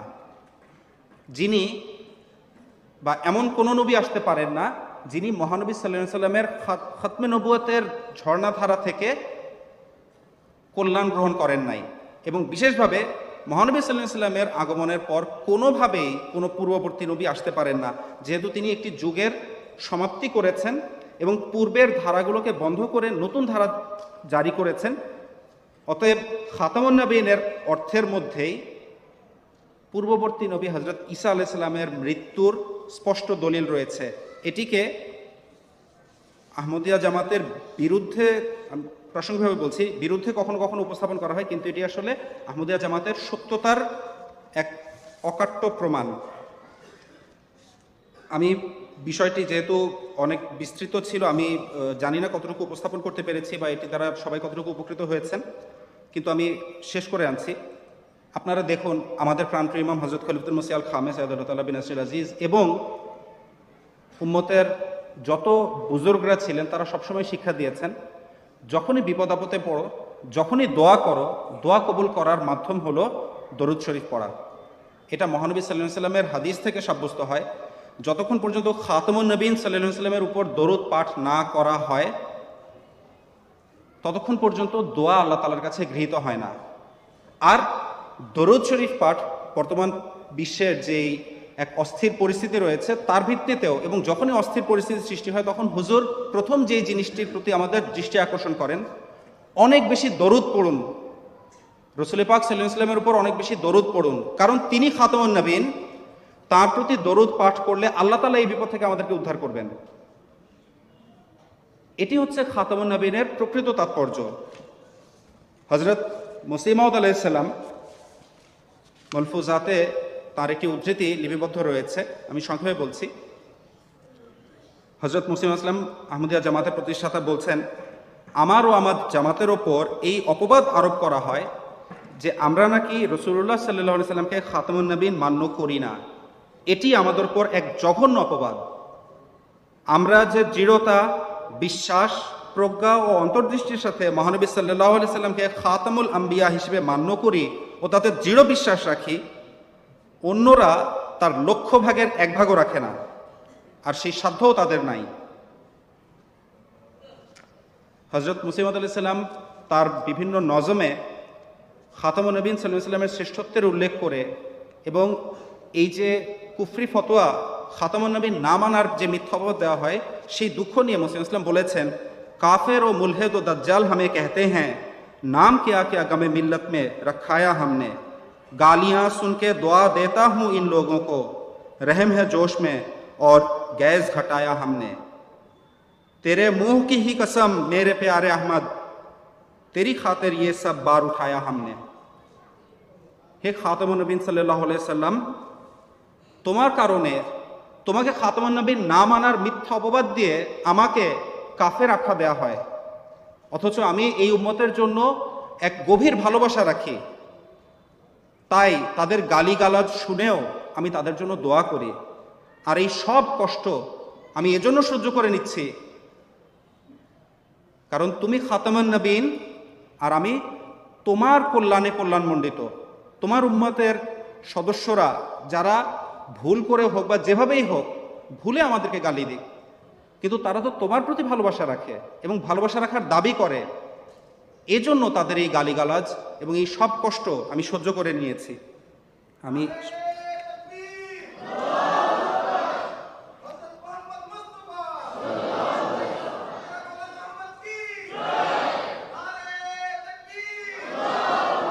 আমি শেষ করছি হজরত মুসিম সাল্লামের একটি উদ্ধৃতি দিয়ে যা খাতমান নবীন সাল্লাহ সাল্লামের শ্রেষ্ঠত্বের দিকে ইঙ্গিত করে। হজরত মুসিম আসলাম বলছেন বারাহিনী আহমদিয়া পুস্তকে, এখন আকাশের নিচে মাত্র একজনই নবী আছেন এবং একটি মাত্রই কিতাব আছে। অর্থাৎ হজরত মোহাম্মদ সাল্লাহ আলহাম যিনি সকল নবীর চাইতে উত্তম ও সকল রসুলের চাইতে শ্রেষ্ঠতর ও পূর্ণতর এবং যিনি খাতামুন নবীন, নবীগণের মোহর মানব জাতির মধ্যে শ্রেষ্ঠতম, যার আনুগত্য করলে খোদা তালাকে পাওয়া যায় এবং অন্ধকারের সব আবরণ খসে পড়ে এবং এই জগতেই প্রকৃত পরিত্রাণ পরিত্রাণ বা নাজাতের চিহ্ন ও প্রভাব প্রকাশিত হয়। এবং কোরআন শরীফ, যার মধ্যে প্রকৃত ও পূর্ণ হেদায়ত নিহিত রয়েছে, তার মাধ্যমে মানুষ প্রকৃত জ্ঞান ও খোদার উপলব্ধি, প্রজ্ঞা ও পরিচয় লাভ করা যায় এবং হৃদয় মানবীয় দুর্বলতা থেকে মুক্ত হয়। এবং মানুষ অজ্ঞতা ও অলসতা ও সন্দেহ সন্দেহ সংশয়ের আবরণ থেকে বেরিয়ে এসে পরিত্রাণ লাভ করে এবং হাক্কুল ইয়াকিন বা দৃঢ় বিশ্বাসের স্তরে উপনীত হয়। হাম হুয়ে খৈর উমাম তুচ্ছে হি এ খৈর রসুল, তেরে বাড়নে সে কদম, আগে বাড়ায়া হামনে। আল্লাহ তালা আমাদেরকে মহানবী সাল্লাহ সাল্লামের খাতমুন নবীন মর্যাদা অনুধাবন করার এবং তার উপর অজস্রধারে দরুদ পড়ার সৌভাগ্যদান করুন। আল্লাহ সাল্লি আল্লাহ মোহাম্মদিন ওয়া আলী মোহাম্মদ ওয়া বারিক ওয়াসাল্লিম ইন্নাকা হামিদু মাজিদ। জেজাকমুল্লাহ আসনা জেজা দুনিয়া ওয়াল আখেরা। আমরা খা- এখন আমাদের সর্বশেষ বক্তা মোহতরম আলহাজ মাওলানা আবদুল্লাহ আবাল খান চৌধুরী ন্যাশনাল আমির আহমদিয়া মুসলিম জামাত বিশেষ ভাষণ দেবেন।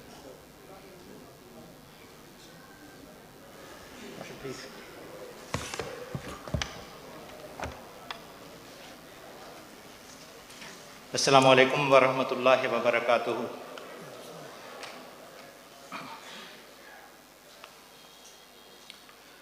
أشهد أن لا إله إلا الله وحده لا شريك له وأشهد أن محمدا عبده ورسوله أشهد أن لا إله إلا الله وحده لا شريك له وأشهد أن محمدا عبده ورسوله أما بعد، فأعوذ بالله من الشيطان الرجيم. بسم الله الرحمن الرحيم. الحمد لله رب العالمين. الحمد لله رب العالمين. الحمد لله رب العالمين. الرحمن الرحيم. مالك يوم الدين. إياك نعبد وإياك نستعين. اهدنا الصراط المستقيم. صراط الذين أنعمت عليهم غير المغضوب عليهم ولا الضالين. رب اشرح لي صدري ويسر لي أمري واحلل عقدة من لساني يفقه قولي. শ্রদ্ধেয় জনাব মুবাশির রহমান সাহেব, প্রিন্সিপাল জামিয়া আহমদিয়া, বাংলাদেশ। আজকের সভার সভাপতি, উপস্থিত বুজুর্গান, আমার সামনে উপবিষ্ট আহমদিয়া মুসলিম জামাতের সদস্যবর্গ, আগত মেহমানবৃন্দ, পর্দার আড়ালের মা ও বোনেরা, সবাইকে আসসালামু আলাইকুম রাহমাতুল্লাহি ওয়া বারাকাতুহু। বিশেষ ভাষণ এর বিষয়বস্তু হচ্ছে আমাদের করণীয়, মৌলিক দায়িত্ব। সমাজ গঠনে আমাদের মৌলিক দায়িত্ব রয়েছে। আমাদের অনেক বড় একটা চ্যালেঞ্জ রয়ে গেছে। সে বিষয়ে আলোচনা করার জন্য আমি চেষ্টা করব খুব সংক্ষেপে। যতটুক আমি আপনাদের সামনে উপস্থাপন করছি, এটার মধ্যে মূল বিষয়টা আগে বলে দেই। সমাজের সবচেয়ে মৌলিক ইটের নাম পরিবার। সমাজের সবচেয়ে মৌলিক ইটের নাম, এককের নাম পরিবার। যদি ইট এক নম্বরের হয়, তাহলে ভবন খুব শক্তিশালী এবং সার্থক নির্মাণ করা সম্ভব। আর ইট যদি দুই নম্বর, তিন নম্বর, চার নম্বরের হয়, আমাদের জানা আছে এটার পরিণাম কি হয়। অতএব যদি আমরা আমাদের সবচেয়ে মৌলিক একক পরিবারগুলোকে ঠিকমতো গড়তে পারি, তাহলে সমাজ সুন্দর করা সম্ভব। তাই আজকের আলোচনা এই বিষয়ের চারিদিকে ঘুরপাক খাবে। আমাদের কি ধরনের পরিবার গঠন করা দরকার? হজরত খলিফাতুল মসি আল খামে সৈয়দাহুল্লাহ তালা বিন আসরুল আজিজ একবার আমাকে উপদেশ দিয়ে লিখেছিলেন,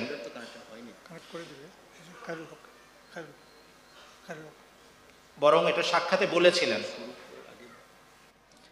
যে জিনিস বছরের পর বছর তরবিয়ত করে করতে হয়, তোমরা কি মুখের একটি আদেশে সেটা বাস্তবায়ন করতে পারো?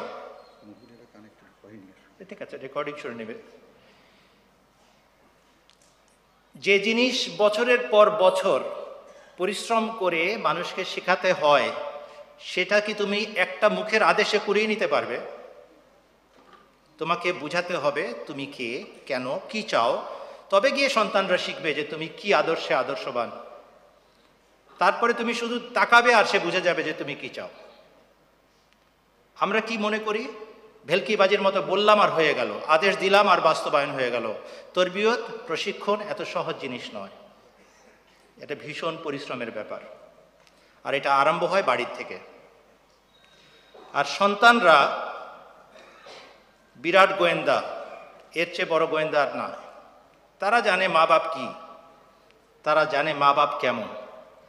আপনি হাজার ধমক দেন, হাজার বড় সাহেবের মতো কথা বলেন যদি আপনার আচরণের সাথে আপনার কথার মিল না থাকে, কখনো বশ মানবে না এরা। এই জন্য আপনি আচরি ধর্ম পরকে শেখাও। আমার বক্তব্যের বিষয়বস্তু আদর্শ পরিবার গঠন। আর আদর্শ পরিবার গঠনের জন্য সবচেয়ে মৌলিক চাহিদা বাড়ির কর্তা এবং কর্ত্রী যেন আদর্শ স্থানীয় হন। এই জন্য প্রথম থেকে এই কথাটা মনে রাখবেন, ঘুরিয়ে ফিরিয়ে এই কথাতেই আমরা আসব। জাস্ট বিল্ড বেটার ইউ তুমি নিজের সংশোধন করো। তাহলে সব হয়ে যাবে। আমাদের সমস্যাটা কি? আমরা মনে করি আমরা যা কিছু বলছি সেটা মানুষ দেখছে, আর আমরা যা কিছু করছি সেটা মানুষ দেখছে না। অথচ বিষয়টা সম্পূর্ণ উল্টা। আমরা কি বলছি? এটার চেয়ে অনেক বেশি মানুষের সূক্ষ্ম দৃষ্টি থাকে এবং সন্তানদের সূক্ষ্ম দৃষ্টি থাকে আচরণের প্রতি। যদি আমি এই বিষয়ে খুঁটিনাটিতে যাই, আমি মনে হয় কুলাতে পারব না। আমি প্রথমে এভাবে আরম্ভ করি। বাড়িতে একটা জান্নাতি পরিবেশ গঠনের শর্ত। বাড়িতে একটি জান্নাতি পরিবেশ গঠনের শর্ত হচ্ছে সন্তানদেরকে আল্লাহর আমানত হিসাবে গ্রহণ করা। আল্লাহর পক্ষ থেকে একটি আমানত আল্লাহ তোমাদের কাছে গচ্ছিত রেখেছেন। যে কোনো সময় উনি নিতে পারেন, যে কোনো সময় উনি দিতে পারেন। সাহাবিদের একটা ঘটনা আমার মনে আছে। হজরত উম্মে সালামা রাজিয়াল্লাহ আনহা বিখ্যাত সাহাবিয়া। তার স্বামীর নাম তালহা রাজিয়াল্লাহ আন এটা তার প্রথম বিয়ে নয়। রসুল্লাহ সাল্লাহ আলী সাল্লামের করানো বিয়ে হিজরতের পরে। সেই ঘরে সন্তান হয়েছে। শিশুকালে একেবারে ছোট বয়সে সন্তানের জ্বর, অসুখ ভীষণ কষ্ট। স্বামী বাড়ি থেকে বের হবেন সকালবেলা। আর তখনও বাচ্চার খুব অসুখ। চিন্তামগ্ন অবস্থায় স্বামী বেরিয়েছেন। আর রাতের বেলা স্বামী ফিরেছেন। যখন স্বামী ফিরেছেন, তার আগে আল্লাহ তালা তার আমানত ফেরত নিয়ে গেছেন। হজরত উম্মে সালামা রাজি আল্লাহ তাকে গুসল দিয়েছেন। পরিপাটি করে কাফন জড়িয়েছেন। সুন্দর করে শুয়ে রেখেছেন বিছানায়, পাশের কামরায়। স্বামী এসেছেন বাড়িতে। তাকে খুব সেজে গুজে রিসিভ করেছেন মা। স্বামীর সাথে খুব ভালো আচরণ করেছেন, ভালো মুহূর্ত কাটিয়েছেন। এবং সেই মুহূর্ত কাটানোর পর স্বামী সারা দিনের ক্লান্তি দূর করার পর জিজ্ঞেস করলেন, বাচ্চা কেমন আছে? বাচ্চা খুব প্রশান্তিতে আছে। তোমার কাছে আমি একটা কথা জানতে চাই হে আমার স্বামী। যদি কেউ তোমার কাছে আমানত গচ্ছিত রাখে আর সে এসে এটাকে ফেরত চায়, তুমি কি করবে? তিনি বললেন আরব বীর পুরুষ, আমানত ফেরত যাচ্ছে মালিক, অবশ্যই ফেরত দিব, সানন্দে ফেরত দিব। তিনি বললেন, ঠিক তো? কেন? হ্যাঁ অবশ্যই ঠিক।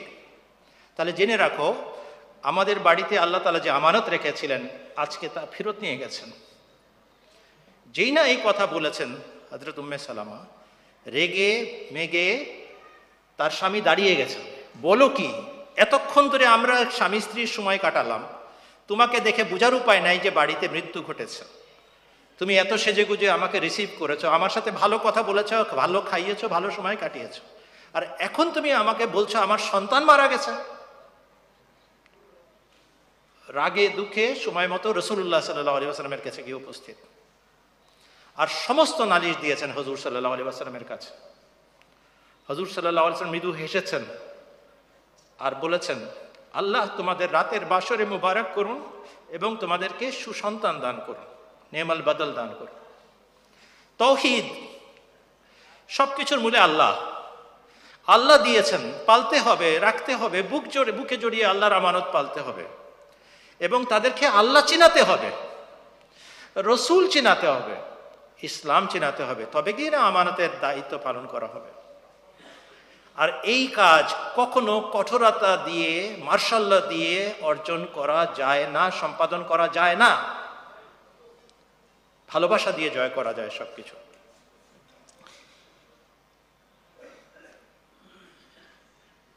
বাড়িতে কি পরিবেশ চান? রসুল আকরাম সাল্লাহ আলহি ওয়াসাল্লামের বিখ্যাত হাদিস স্মরণ করি। হজুর সাল্লাহ আলি ওয়াসাল্লাম বলেছেন, আকরেমু আউলাদাকুম ওয়া আহসেনু আদাবাহুম। তোমরা নিজ সন্তান সন্ততিদেরকে তাদের প্রাপ্য সম্মান প্রদান প্রদান করবে।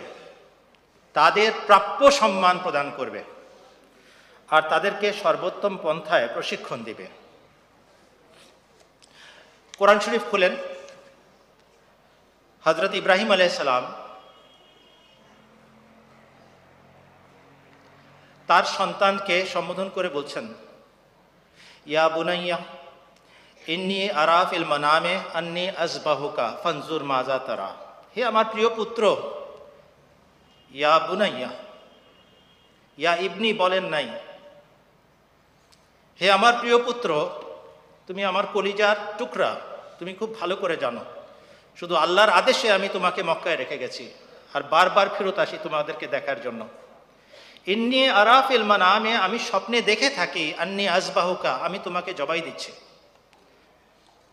ফানজুর মাজা, তারা তোমার মতামত জানতে চাই কোন ছেলেকে সম্বোধন করেছিলেন? প্রিয় পুত্রকে সম্বোধন করেছিলেন। এই প্রিয় পুত্র হচ্ছে জাদুটা। গালিও দেন নাই রাগের স্বরের বলেন নাই, কঠোরতাও দেখেন নাই। সারা জীবন স্নেহ মাখা তরবিয়ত করেছেন, প্রশিক্ষণ দিয়েছেন। এর পরে তাকে জিজ্ঞেস করছেন, আল্লাহ, যদি তোমার প্রাণ হরণের আদেশ দিয়ে থাকেন, আমার কি করণীয়? তোমার পরামর্শ বলো। পিতার যোগ্যপুত্র সেভাবেই ভালোবাসার সাথে উত্তর দিচ্ছেন, ইয়া আবাতে ফালমা তোমার, হে আমার প্রিয় পিতা শুধু পিতা না, হে আব্বা, এটুক না। প্রিয় পিতা, ইয়া আবাতে। ইয়া আবি বলেন নাই। ইয়া আবাতে, হে আমার আব্বু। হে আব্বা আব্বুজি। ইফ আল মা তোমার আপনাকে যা আদেশ করা হয়েছে আপনি তা করুন। সতজেদনী ইনশা আল্লাহ মিনাস সাবেরিন। নিশ্চয়ই আপনি আমাকে ধৈর্যশীলদের অন্তর্ভুক্ত দেখতে পাবেন। ধৈর্যশীলদের একজন হিসেবে দেখতে পাবেন। এই যে বড় কুরবানি এই যে এত বড় ত্যাগ, তিতিক্ষার শিক্ষা, এটা কীভাবে বাস্তবায়ন করা সম্ভব? ভালোবাসার সাথে। বাড়ির ভিতরের পরিবেশ অত্যন্ত মধুর, জান্নাতি হতে হবে। কেবল কি আচরণের দিক থেকে জান্নাতি হতে হবে? না।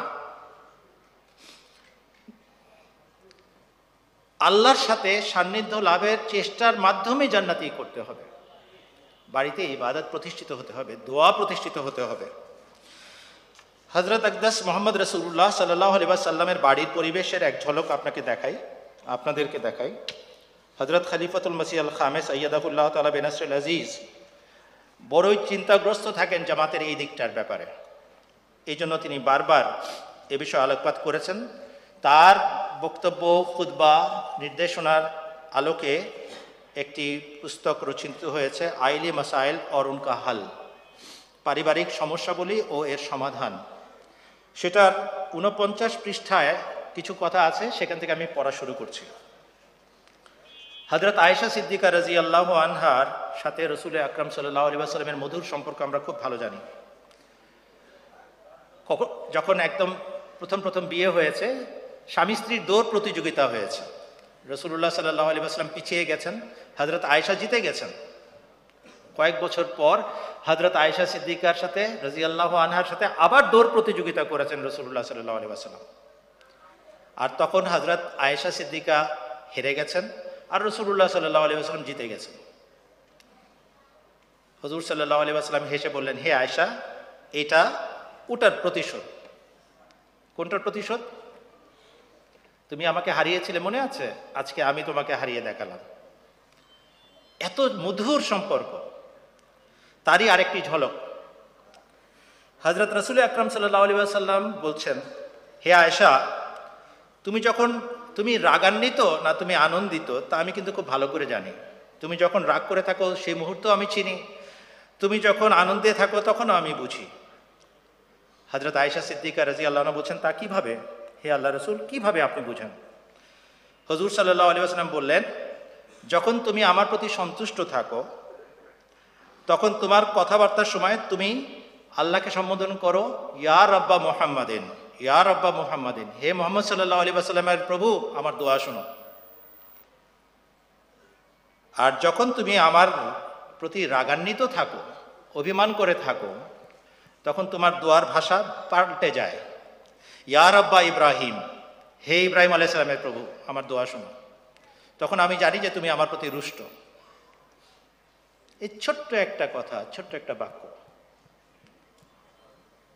আমাদেরও যে সমস্ত পরিবারে আল্লাহ তালা জান্নাতের কিছু অংশ নাজিল করেছেন, আমরাও দেখেছি, আমরাও জানি, সারা দিনের নালিশ নিয়ে যখন মা বসেন, স্বামী এসছে বাড়িতে ফেরত, তখন সারা দিনের নালিশ দিচ্ছেন, আপনার ছেলেরা আপনার ছেলেরা এই কাজ করেছে, আপনার ছেলেরা এই কাণ্ড ঘটিয়েছে, আপনার ছেলেরা ইয়ে করেছে। আর যিনি ভালো কাজ করেছে, ছেলেরা আমার ছেলে আজকে এই কাজ করে এসেছে যত দুষ্টুমি আপনার ছেলেরা করে আর যত ভালো কাজ আমার ছেলেরা করে এটাই বাড়ির নিয়ম কিন্তু এটা ইসলামের শিক্ষা রসুল আকরম সাল্লাহ আলী আসলাম এরকম জান্নাত প্রতিষ্ঠা করেছে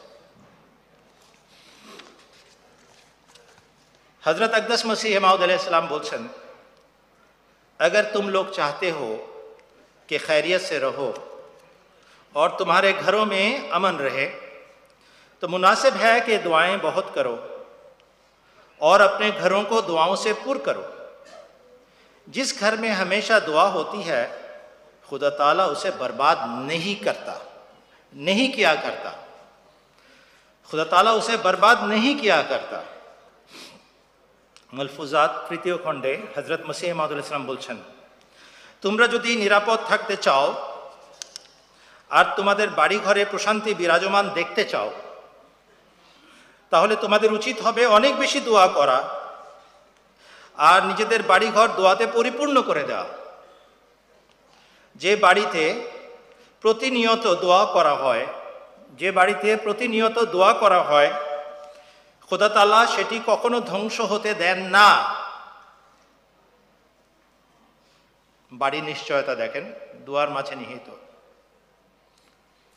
হজরত খলিফাতুল মাসি আল খামেস আইয়াদাহুল্লাহ তালা বিন আজিজ, এই গত শুক্রবারে যেটা গেল, কালকে তার আগের শুক্রবারে ইস্তেকফার করতে বলেছিলেন, মনে আছে? বেশি করে ইস্তেকফার করো, বেশি করে দরু শরীফ পড়ো। আর বলেছিলেন, রব্বানা আতে না ফির দুনিয়া হাসানাতম বা ফিলা আখেরাতে হাসানাতম বা ওয়াকেনা আজাবান্নার একটা মজার গল্প বলি। হজরত খলিফাতুল মাসি আব্বাল রাজি আল্লাহ আনহু বলছেন হজরত আলী কার্রাম আল্লাহ ওয়াজহাজুর একটা কথা আমার খুব ভালো লাগে। হজরত মসিহ মহদ আলাইসাল্লামের প্রথম খলিফা, রসুল আকরাম সাল্লাহ আলিবাসাল্লামের পরে খেলাফতে রাশেদার চতুর্থ খলিফার বরাতে একটা কথা বলছেন। কি বলছেন? হজরত আলী কার্রাম আল্লাহ ওয়াজহাহুর একটি কথা আমার খুব ভালো লাগে। তিনি বলেছেন, আল্লাহ তালা দুটি নিরাপত্তা বলয়ে অবলম্বন, আল্লাহ তালা দুটি নিরাপত্তার বলয়ে অবতীর্ণ করেছিলেন। আল্লাহ তালা দুটি নিরাপত্তার বলয়ে অবতীর্ণ করেছিলেন। একটি তিনি ফেরত নিয়ে গেছেন। আরেকটি চিরস্থায়ী। কেমত পর্যন্ত থাকবে। প্রথম নিরাপত্তা বলয়ে ছিলেন হজরত মোহাম্মদ মুস্তাফা সাল্লাহ আলহি ওয়াসাল্লাম। তিনি আমাদের মাঝ থেকে বিদায় গ্রহণ করেছেন। আর দ্বিতীয় নিরাপত্তার বলয় হচ্ছে ইস্তেকফার আর তা কেয়ামত পর্যন্ত বলবৎ থাকবে, যদি কেউ ব্যব- ব্যবহার করতে জানে। এইটুক বাক্য। হজরত আলী রাজি আল্লাহ আনহর। কোরআন শরীফ খুলে দেখেন, এটার রহস্য পেয়ে যাবেন। কোরআন শরীফে আল্লাহ তালা বলছেন, মা কান আল্লাহ ইউআজ্জিবাহুম ওয়া আনতা ফীহিম, ওয়া মা কান আল্লাহ মুআজ্জিবাহুম আল্লাহ তাদেরকে কখনো আজাব দিতে যাচ্ছেন না, যতক্ষণ পর্যন্ত তুমি তাদের মাঝে বিরাজমান হে মোহাম্মদ সাল্লাল্লাহু আলাইহি ওয়াসাল্লাম।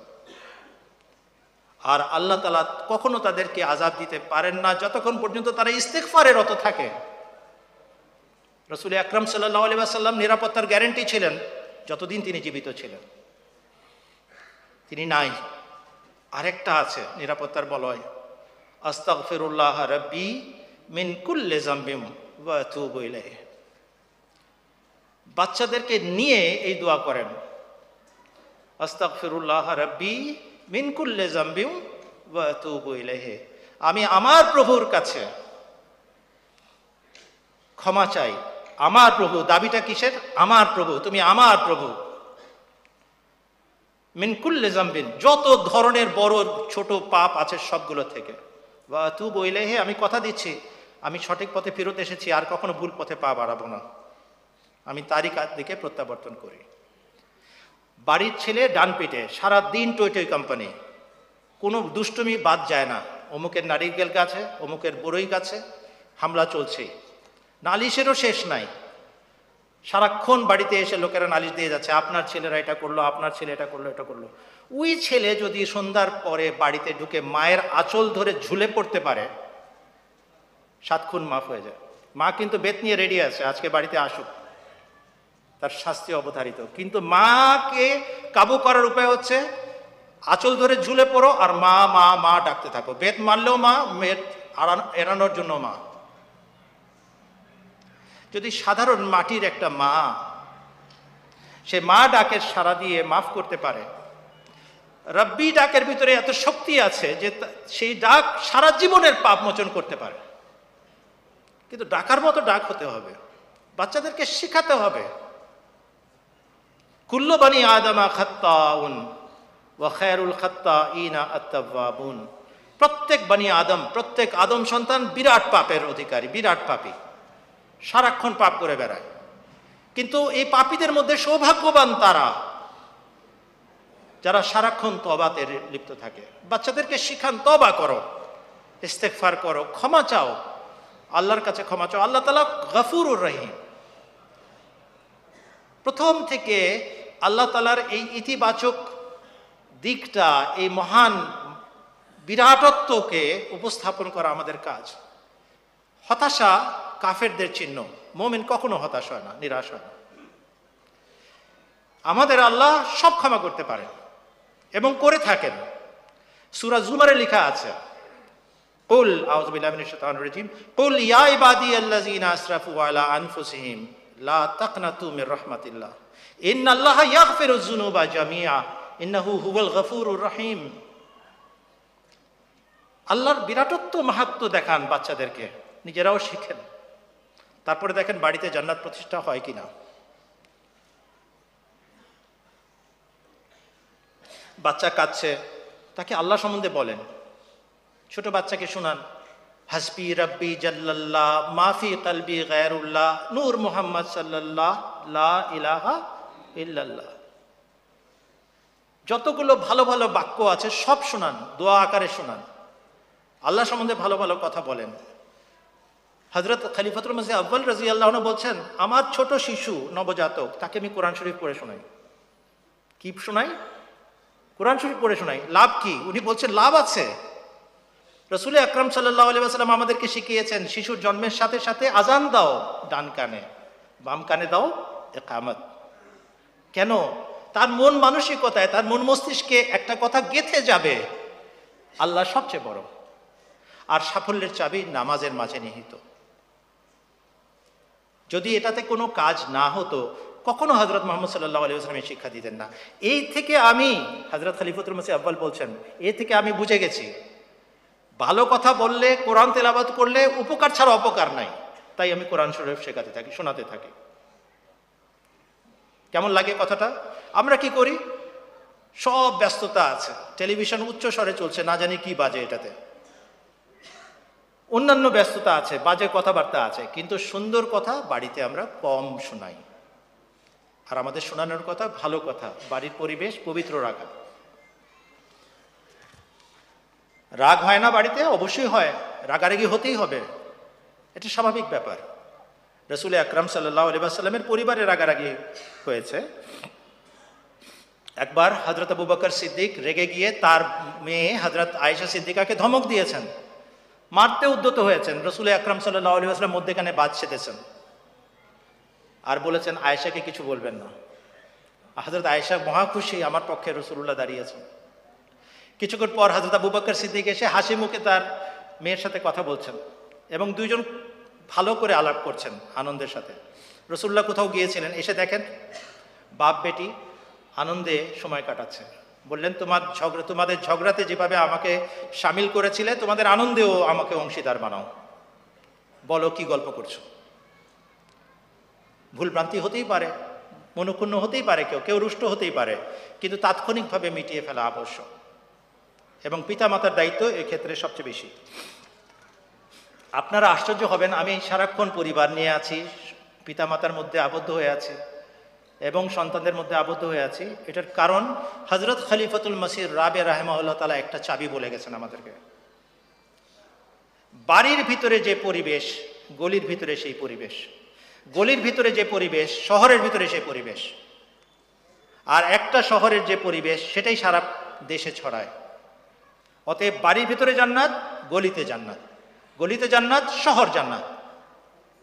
যা কিছু বাইরে ঘটে, ওটা আসল ভিত বাড়ির ভিতরে রচিত হয়।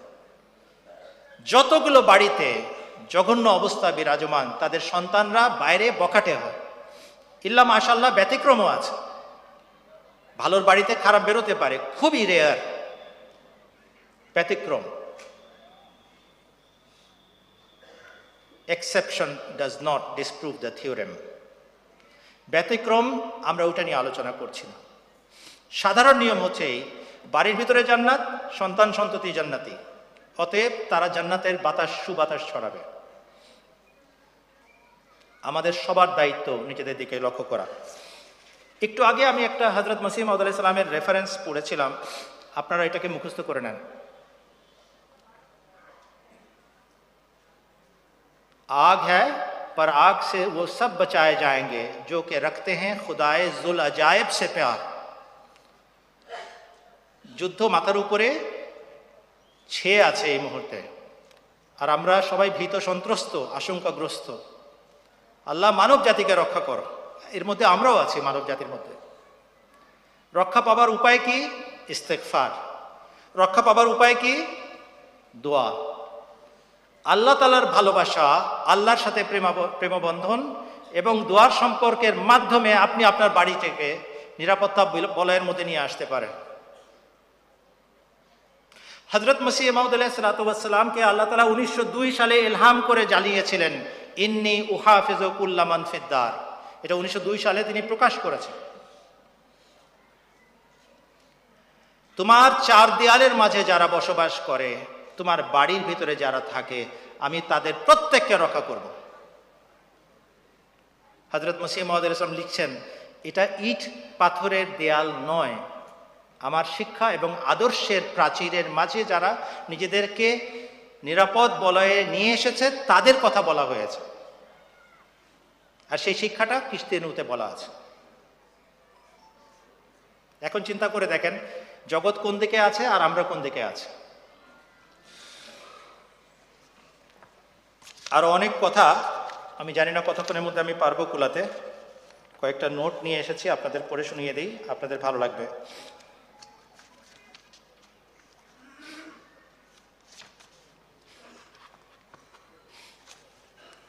আর রেজালো কব্বামুনা আলান্নিসা। পুরুষদেরকে মহিলাদের অভিভাবক নিযুক্ত করা হয়েছে। এটা নিয়ে নানা ধরনের কথা বিতর্ক চলে। দুই হাজার পাঁচ সনের চব্বিশে জুন টরন্টোতে হজুর বলেছিলেন জুমার খুদ্বায় পুরুষকে আল্লাহ তালা অভিভাবক বা তত্ত্বাবধায়ক বানিয়েছেন কারণ তার মাঝে সহ্য ক্ষমতা অনেক বেশি থাকে, তার স্নায়ু অনেক বেশি মজবুত হয়ে থাকে। তাই ছোটোখাটো ভুল ত্রুটি হয়ে গেলেও তাদেরকে, অর্থাৎ নারীদেরকে ক্ষমা করে দেওয়া উচিত, পুরুষদের কাজ। বলছেন হজরত মসিহ মাউদ আলাহ সাল্লাতামের একটি উদ্ধৃতি দিয়ে হজরত খলিফতুল মসিহ আল খামিস বলেছেন, আরেক স্থানে হজরত মোহাম্মদ সাল্লাহ আলী সাল্লামের এই পূর্ণাঙ্গীন অনুসারী হজরত ইমাম মাদি আল ইসলাম বলেন, কখনো মনে করো না, মহিলারা এমন জিনিস যাদেরকে অত্যন্ত হীন এবং তুচ্ছ জ্ঞান করা যেতে পারে। না না, কখনো না। আমাদের সর্বশ্রেষ্ঠ পথ প্রদর্শক মহানবী হজরত মোহাম্মদ সাল্লাহ বলেছেন, খায়রকুম খায়রকুম লে আহলিহি। অর্থাৎ তোমাদের মাঝে সে ব্যক্তি উত্তম যে তার স্ত্রীর সাথে উত্তম আচরণ করে। স্ত্রীর সাথে যার আচার আচরণ এবং জীবনযাপন সুন্দর নয়, সে আবার পুণ্যবান হয় কীভাবে? কেউ অন্যের সাথে পুণ্য এবং সদ্ব্যবহার তখন করতে পারে যখন সে নিজ স্ত্রীর সাথে প্রথমে ভালো ব্যবহার করে ও সুন্দরভাবে জীবন কাটায়। এক জায়গায় বলেছেন, তোমাদের স্ত্রীরা তোমাদের গোয়েন্দা। তোমরা কি করো তারা সবচেয়ে বেশি জানে। অতএব যদি স্ত্রী সাক্ষী দেন, তুমি পুণ্যবান। এই সাক্ষী ভীষণ মূল্যবান আল্লাহর কাছে। অতএব স্ত্রীকে তার প্রাপ্য মর্যাদা এবং সম্মান দিতে হবে। তার সাথে ভালো ব্যবহার করতে হবে। হজরত মসিহ মাউদ ইমাম মাহাদি আলাইসালাম বলছেন, অশ্লীলতা ছাড়া অশ্লীলতা ছাড়া মহিলাদের বাকি সকল বক্রতা এবং তিক্ত কথাবার্তা সহ্য করা উচিত। পুরুষ হয়ে নারীর সাথে বিবাদ করাটা আমার কাছে চরম নির্লজ্জতা বলে মনে হয়। আল্লাহ তালা আমাদেরকে পুরুষ বানিয়েছেন। সত্যিকার অর্থে এটি আমাদের প্রতি নিয়ামতের পূর্ণতা। এর কৃতজ্ঞতা প্রকাশের ধরন হলো, আমরা যেন মহিলাদের সাথে কোমল ও নম্র আচরণ করি। হজরত মোহাম্মদ সাল্লাহ আলী সাল্লামের আদর্শ থেকে তিনি এই কথা শিখেছেন এবং বলেছেন। রসুল আকরম সাল্লাহ আলী সাল্লাম একবার কোনো পথে যাত্রা করছিলেন এবং যে উট হাঁকাচ্ছিল সে খুব দ্রুত গতিতে হাঁকাচ্ছিল। রসুল আকরম সাল্লাহ আলী সাল্লাম তাকে ডেকে বলেন, ধীরে ধীরে উঠ হাঁকাও। কেননা তোমার এই বাহনের উপরে কাচ, কাচের সামগ্রী আছে। অর্থাৎ তার স্ত্রীরা আছেন, মহিলারা আছেন। কাচের সামগ্রী বলেছেন। এই কাচের সামগ্রী বলে তাদের যে সৌন্দর্য, সেটাও প্রকাশ করেছেন এবং তাদের যে গঠন গড়নগত দুর্বলতা, ভঙ্গুর স্বভাব তার দিকেও তিনি ইঙ্গিত করেছেন। একবার হজুর সাল্লাহ আলি আসাল্লাম সস্ত্রিক একটা উঠে চড়ে যাচ্ছিলেন, হঠাৎ করে উটটা পড়ে গেছিল, হোচট খেয়ে। তিনিও পড়ে গেছিলেন, তার স্ত্রীও পড়ে গেছিলেন। সাহাবিরা এসে রসুল আকরাম সাল্লাহ আলি আসাল্লামকে উঠাতে চেষ্টা করছিলেন প্রথমে। হজুর সাল্লাহ আলি আসলাম বললেন, আমাকে না, প্রথমে আমার স্ত্রীকে সাহায্য করো। লেডিজ ফার্স্ট রসুল আকরম সাল্লাহ আলি আসালামের শিক্ষা। হজরত সফিয়া বিনতে হুয়ে হুই বিন আখতাব, ইহুদি নেতার মেয়ে হজরত রসুল আকরম সাল্লাহ আলি আসালামের স্ত্রী হয়েছিলেন হজরত সফিয়া। তিনি দৈহিক গঠনে একটু খাটো ছিলেন। বাহনে চড়ার সময় তার কষ্ট হচ্ছিল। রসুল আকরম সাল্লাহ আলি আসালাম নিজের হাঁটু পেতে দিয়েছিলেন। নিজের স্ত্রীর জন্য আমার হাঁটুর উপরে পা রাখো, তারপরে বাহনে চড়ো। আমি জানি না আমাদের মধ্যে কয়জন আছেন, তার স্ত্রীর সাথে এই ধরনের আচরণ করতে অভ্যস্ত। স্ত্রীর সম্মান, এটা হচ্ছে মৌলিক চাহিদা সমাজের।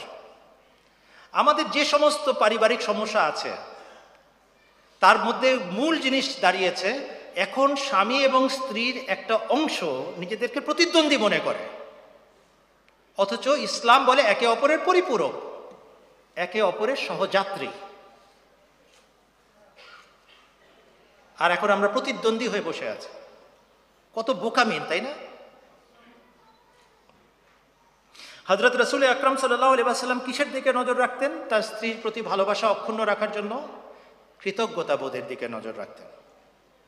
যার মাঝে যে গুণ, যার যে অবদান সেটাকে স্বীকার করতেন এবং অকপটে স্বীকার করতেন, স্মরণ রাখতেন, বলতেন। হজরত আয়েশা সিদ্দিকা রাজি আল্লাহ আনহা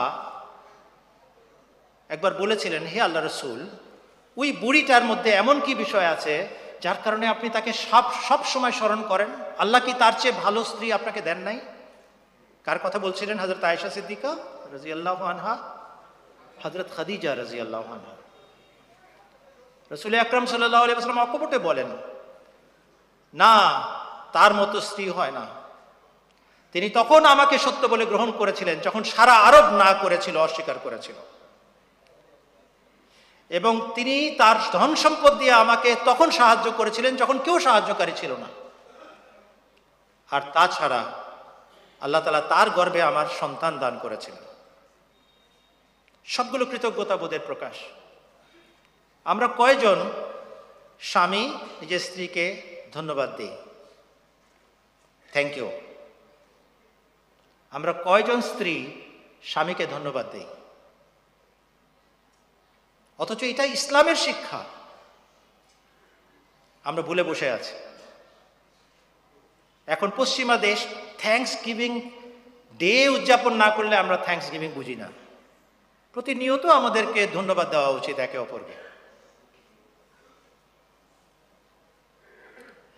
যে বাড়িতে আল্লাহ তালা এমন স্ত্রী দেন যার গর্ভে সন্তান জন্ম নিয়েছে, সেই স্বামী তো সারা জীবন কৃতজ্ঞ থাকবে সেই স্ত্রীর কাছে। তোমার মাধ্যমে আল্লাহ তালা আমাকে সন্তান দিয়েছেন।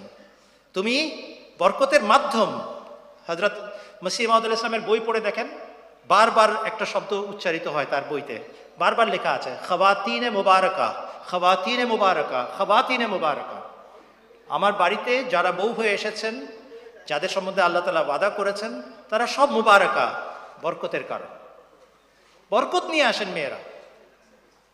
আদর্শ বাড়ি আদর্শ বাড়ি এবং সমাজ এবং পরিবার যদি আপনি গঠন করতে চান, একটা পদ্ধতি হচ্ছে দোয়া করেন, আল্লাহ তালা আমার এই স্ত্রীর মাঝে বরকত রেখে দাও। ইহকালেও, পরকালেও। তার হাতে টাকাটা তুলে দেন, আয় উপার্জনের টাকা। আপনার চেয়ে অনেক বেশি বরকত হবে এটাতে। উনি নিজের জন্য খরচ করবেন না। উনি শুধু এটুকু বলবেন, আমার স্বামী আমার প্রতি আস্থা রেখেছে, অতএব আমি হিসাব করে খরচ করব। একদম চমৎকার একটা পদ্ধতি। আপনার যা আয় উপার্জন আছে, তার কাছে রাখেন। তার হাত থেকে নেন। যারা নেক মহিলা, তারা স্বামীকে সকালবেলা বাড়ি থেকে বের করে দরজা দিয়ে দুই রাকাত নফল পড়েন চাষতে নামাজ পড়েন।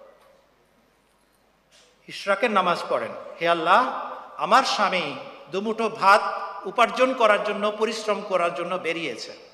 তাকে হালাল উপার্জন দাও এবং বরকত দাও। যে স্ত্রীরা এই দোয়া করেন, তার স্বামীকে আল্লাহ তালা অদ্ভুতভাবে বরকত দান করেন।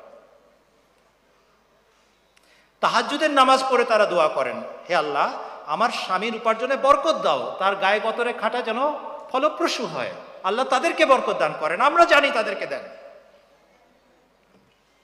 আমাদের বাংলাদেশের জামাতে এরকম ভুরি ভুরি উদাহরণ আছে, যাদের স্ত্রীরা আল্লাহকে ধরে উপার্জন বাড়িয়েছে স্বামীর জন্য দোয়া করেছেন, একাধারে দোয়া করেছেন এবং করেছেন এবং যখন আল্লাহ ঢেলে দিয়েছেন, তখনও ধন্যবাদ জানাতে কার্পণ্য করেন নাই। সৎকায় জারিয়া চলছে তাদের।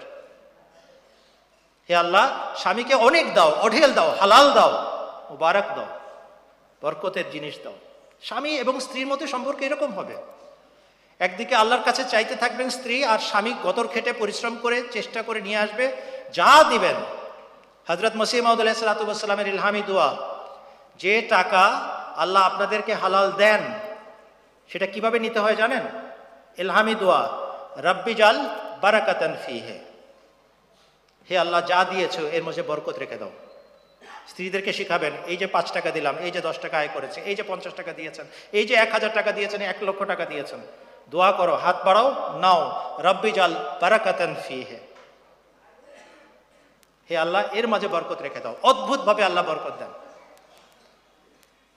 সেই পরিবার অত্যন্ত ধনী, যার স্ত্রীরা আল্লাহর পথে খরচ করার ব্যাপারে কার্পণ্য দেখান না।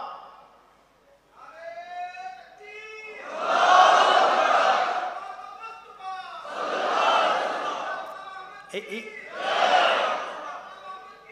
সে সে, এই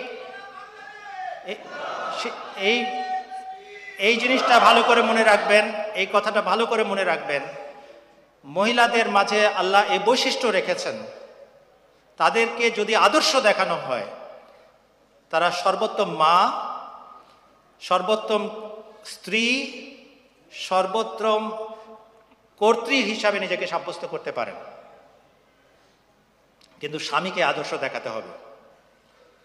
আর মায়েদের দায়িত্ব, স্ত্রীদের দায়িত্ব, যদি স্বামীর মধ্যে কোনো দুর্বলতা থাকে, সেটাকে ঢাকেন এবং আল্লাহর কাছে দোয়া করেন। হজরত মসিহে মাউদ ইমাম মাহাদি আলাইসাল্লামের বাড়িতে যে আদর্শ স্থাপিত হয়েছিল, তার একটি ঝলক। সুখী পরিবার গঠনের জন্য, পারিবারিক ভারসাম্য বজায় রাখার জন্য কি শিক্ষা ছিল সেই বাড়িতে, আপনাদেরকে সে একটি ঝলক উপস্থাপন করছি। উম্মুল মোমেনিন হজরত নুসরত জাহা বেগম সাহেবা রাজি আল্লাহ আনহা, তার বড় মেয়ে নবাব মুবারকা বেগম সাহেবার বিয়ের সময় মেয়ে তুলে দিচ্ছেন। সেই মেয়ে তুলে দেওয়ার সময় কিছু উপদেশ বাণী শোনাচ্ছেন। হজরত মসিহ মহদ সালাতামের সহধর্মিনী হজরত খলিফতুল মসিহ আল খামেস আয়াদাবুল্লাহ তালা বেনাসিল আজিজ তার এক বক্তব্যে একথা উপস্থাপন করছেন। লজনা এমাইল্লা যুক্তরাজ্যের বার্ষিক ইজতেমা চৌঠা অক্টোবর দুই হাজার নয় সালে। হজুর বলছেন, এখন আমি উম্মুল মমিনিন হজরত আম্মাজান রাজিয়াল্লাহ আনহর কিছু রাজিয়াল্লাহ আনহার কিছু কথা বা কিছু উপদেশ আপনাদের সামনে উপস্থাপন করছি, যা তিনি তার, অর্থাৎ হজরত মসিহ মাহমুদ ইসলামের বড় কন্যা হজরত নবাব মুবারকা বেগম সাহেবার বিয়ের সময় স্বামীর ঘরে প্রেরণের ক্ষেত্রে, প্রেরণের বেলায় তাকে প্রদান করেছিলেন। তিনি বলেছিলেন, মেয়েকে সম্বোধন করে নিজের স্বামীর অগোচরে করতে হয়। নিজের স্বামীর অগোচরে করতে হয়, এমন কোনো কাজ জীবনেও করবে না।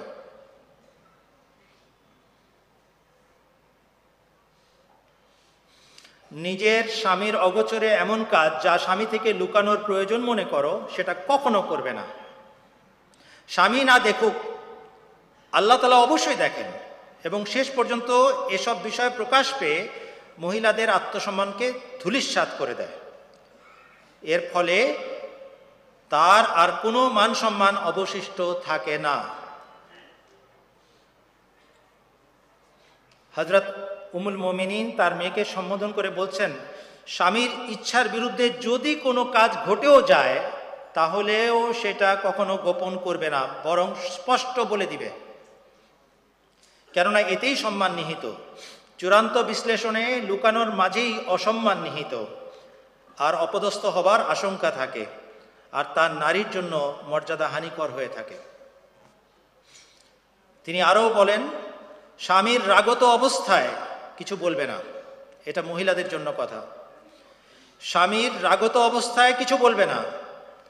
তিনি যদি শিশু বা চাকর বাকরের প্রতি ক্ষিপ্ত হয়ে যান তিনি যদি সন্তান বা চাকর বাকরের প্রতি ক্ষিপ্ত হয়ে যান, আর তুমি জানতে পারো এবং বুঝতে পারো, স্বামী ন্যায় বিচার করছেন না। তুমি স্পষ্ট দেখতে পাও, স্বামী ভুল করছেন। তবুও সেই সময়, সেই মুহূর্তে তার সামনে কিছু বলবে না। রাগান্বিত অবস্থায় পুরুষের সাথে উত্তপ্ত বাক্য বিনিময়কারী মহিলার সম্মান থাকে না। অধিকাংশ ঝগড়া বিবাদ অধৈর্যের কারণে হয়ে থাকে, এটা খালিফায় বাক্তের বক্তব্য। কেননা তাৎক্ষণিক প্রতিক্রিয়া দেখানো হয় এবং এর ফলে ঝগড়া বাড়তেই থাকে। হজরত উমুল মোমিন বলছেন, রাগের সময় তোমার নাক গলানোর কারণে তোমাকে যদি কিছু বলে ফেলে, এতে তোমারই সম্মানহানি ঘটবে। পরে স্বামীর রাগ প্রশমিত হলে ধীরে সুস্থে অবশ্যই তার ভুল ধরিয়ে দিতে পারো। অবশ্যই তার ভুল ধরিয়ে দেওয়া উচিত, কেননা সংশোধনও আবশ্যক। হজরত আম্মা জান রাজি আল্লাহন আরও বলছেন, স্বামীর আত্মীয়দের এবং আত্মীয়দের সন্তানদেরকে আপনজন বলে মনে করবে। যেমনটি হাদিসে উল্লেখ দেখতে পাওয়া যায়, এটা খলিফাই বাক ব্যাখ্যা দিচ্ছেন। কেউ তোমার সাথে খারাপ ব্যবহার করলেও তুমি নিজ হৃদয়ে সবার মঙ্গলকামী হবে।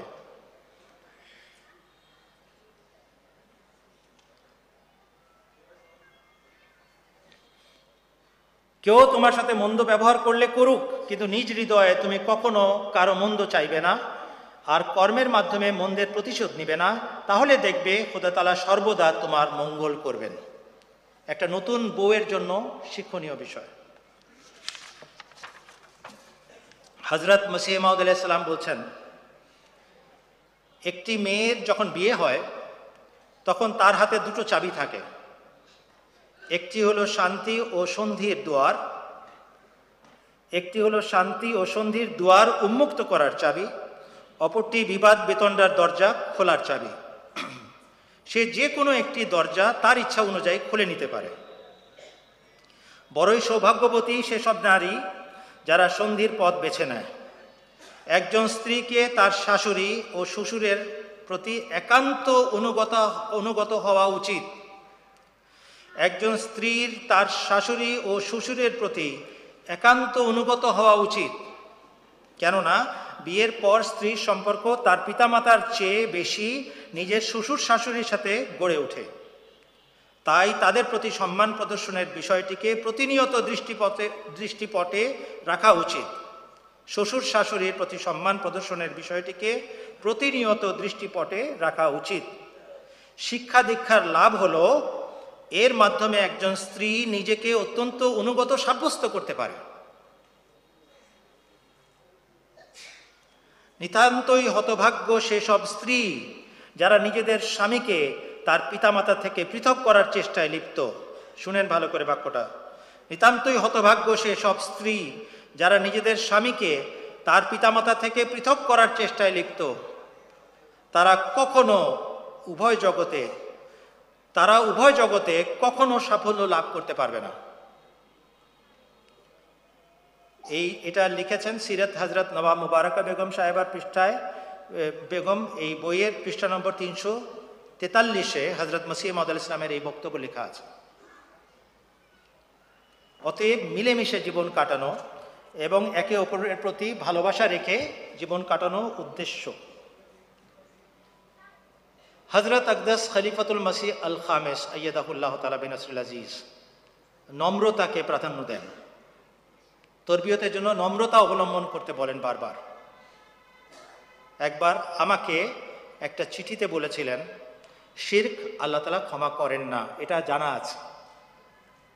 ইন্নাল্লাহ লা ফেরো আইয়ুস রাকাবিহি ওয়াইয়াগ ফেরো মা দুনা জালে কালিমা ইয়াশাও আল্লাহ তালা তার শরিক করা কখনো ক্ষমা করেন না। এছাড়া বাকি সব অপরাধ তিনি ক্ষমা করে দেন। কিন্তু যারা শিরক করার অপরাধে শাস্তি পাবে, তাদেরকেও আল্লাহ তালা এক পর্যায়ে ক্ষমা পাবেন, ক্ষমা করে দিবেন। আর তার উল্লেখ হাদিস শরীফে আছে। আর সেটি কি? জান্নাতে এমন এক সময় আসবে যখন জান্নাতের দরজা জানালা খালি বাতাসে বাড়ি খাবে। বাতাসের প্রবাহে বাড়ি খাবে, যেরকম পরিত্যক্ত একটা বাড়ি, সেই বাড়ির যে দরজা জানলা বাড়ি খায়, সেরকম একটা বর্ণনা হাদিস শরীফে দেওয়া আছে। তার মানে এমন এক সময় অবশ্যই আসবে, হাদিস শরীফে স্পষ্ট জানা যায় এবং কোরআন শরীফে এটার স্পষ্ট ইঙ্গিত বিদ্যমান, যখন জাহান্নাম খালি হয়ে যাবে। জাহান্নাম খালি হবে কাদের কাছ থেকে? কোন জিনিস বের হবে জাহান্নাম থেকে বেরিয়ে জান্নাতে যাবে? ওই মুশ্রেকরা, যখন তাদের তাদের চিকিৎসা হয়ে যাবে।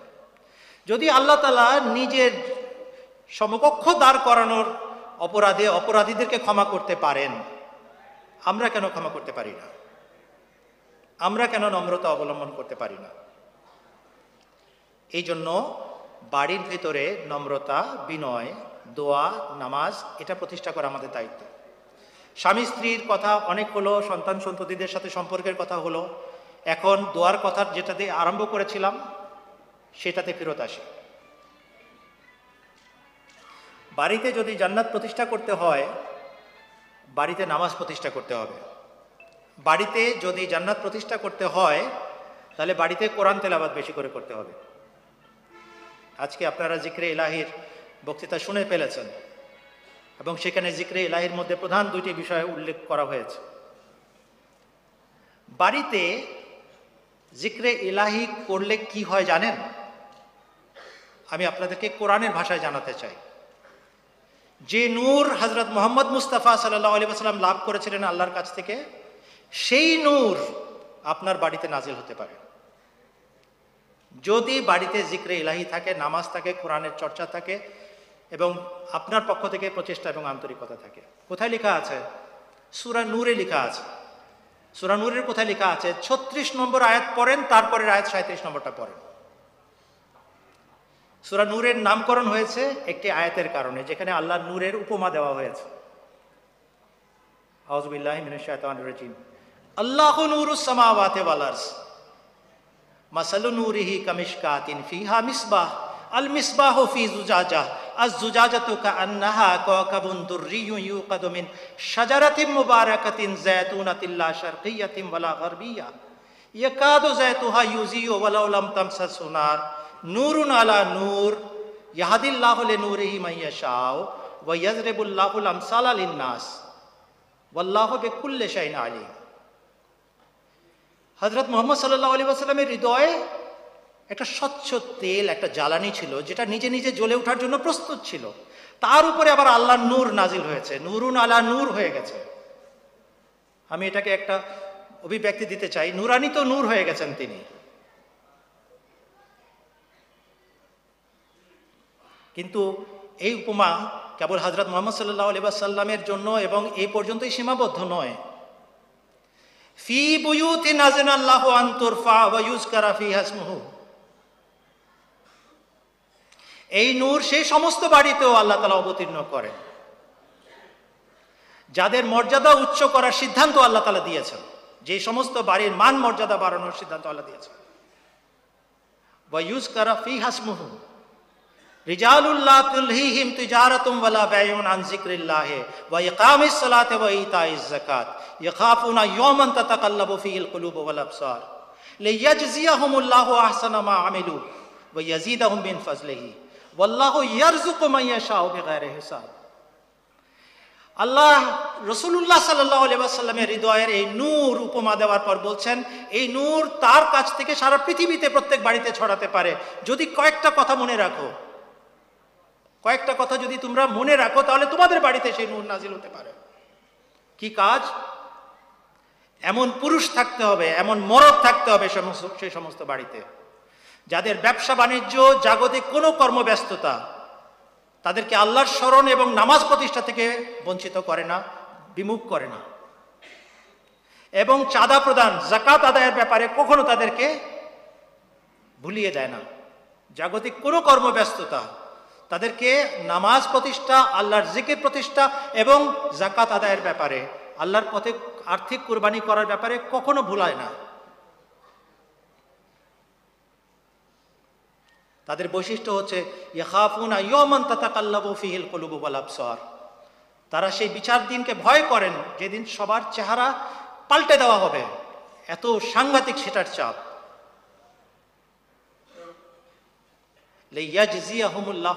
আমেলু। এর ফল হবে আল্লাহ তালা তাদের সর্বোত্তম আচরণ এবং আমল অনুযায়ী তাদেরকে পুরস্কৃত করবেন।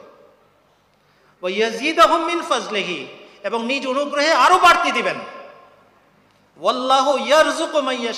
হিসাব, এবং আল্লাহ তাআলা যার জন্য চান, হিসাবের বাইরে দান করে থাকেন। হিসাবে কুলাবে না তার দান। ইহকালেও, পরকালেও। লাভের ব্যবসা না ক্ষতির ব্যবসা? শুধু বাড়িটাকে জান্নাত বানান। তারপরে দেখেন আল্লাহ তালা রিজিক কীভাবে আসে, ইহকালে আসে, পরকালে আসে। ওই বাড়ির প্রত্যেকটা দেয়ালে ফেরেস্তার পাহারা থাকে, প্রত্যেকটা গেটে পাহারা থাকে, প্রত্যেকটা শীতানে ফেরেস্তার পাহারা থাকে। বাধ্যত তারা জাগতিক জীবন যাপন করছেন, বাধ্যত। স্বামী স্ত্রী একান্ত প্রেমালাপ করছেন, কিন্তু ফেরেস্তারা খুশি হচ্ছে। রসুল আকরম সাল্লাম বলেছেন, আর কারও বিছানায় আমার প্রতি বহি হয় না। হজরত আয়েশার বিছানায় আমার প্রতি বহি হয়। সবচেয়ে বেশি তহিদ মানতেন হজরত আয়েশা সিদ্দিকা রাজি আল্লাহ যখন ইফকের ঘটনা ঘটে, তখন হজরত আয়েশা সিদ্দিকা অসুস্থ হয়ে পড়েন। তার আগেও অসুস্থ ছিলেন, এই কথা জানার পর অসুস্থ হয়ে পড়েন। আর আল্লাহ তালা যখন তার প্রতি অনুগ্রহ করে সুরা নূরে তার দায় মুক্তির ঘোষণা দেন উম্মের উম্মান হজরত আবু বকর সিদ্দিকের স্ত্রী রাজি আল্লাহ আনহা বলেছিলেন, হে আয়েশা, তোমার দায় মুক্তি হয়েছে। রসুল্লাহকে ধন্যবাদ জানাও। তিনি বলেছিলেন রসুল্লাহকে কেন ধন্যবাদ জানাব? আমি আমার আল্লাহকে ধন্যবাদ জানাব। যিনি আমাকে মুক্ত করেছেন দায় মুক্ত করেছেন কতটুক তহিদ, কতটুক একত্ববাদে বিশ্বাসী ছিলেন হাজরত আয়সা এই কারণে তার বিছানায় ওহি হতো। স্বামী স্ত্রী মিলনও আল্লাহর জন্য হতো। ভীষণ সুখী দম্পতি ছিলেন রসুল্লাহ সাল্লাহ আলী সাল্লাম প্রত্যেক স্ত্রী তাকে স্মরণ করতেন আর বলতেন, এমন মানুষ হয় না, এত সুখের জীবন হয় না। আমরা যে কিসের তালে পড়ে গেছে আমরা জানি না।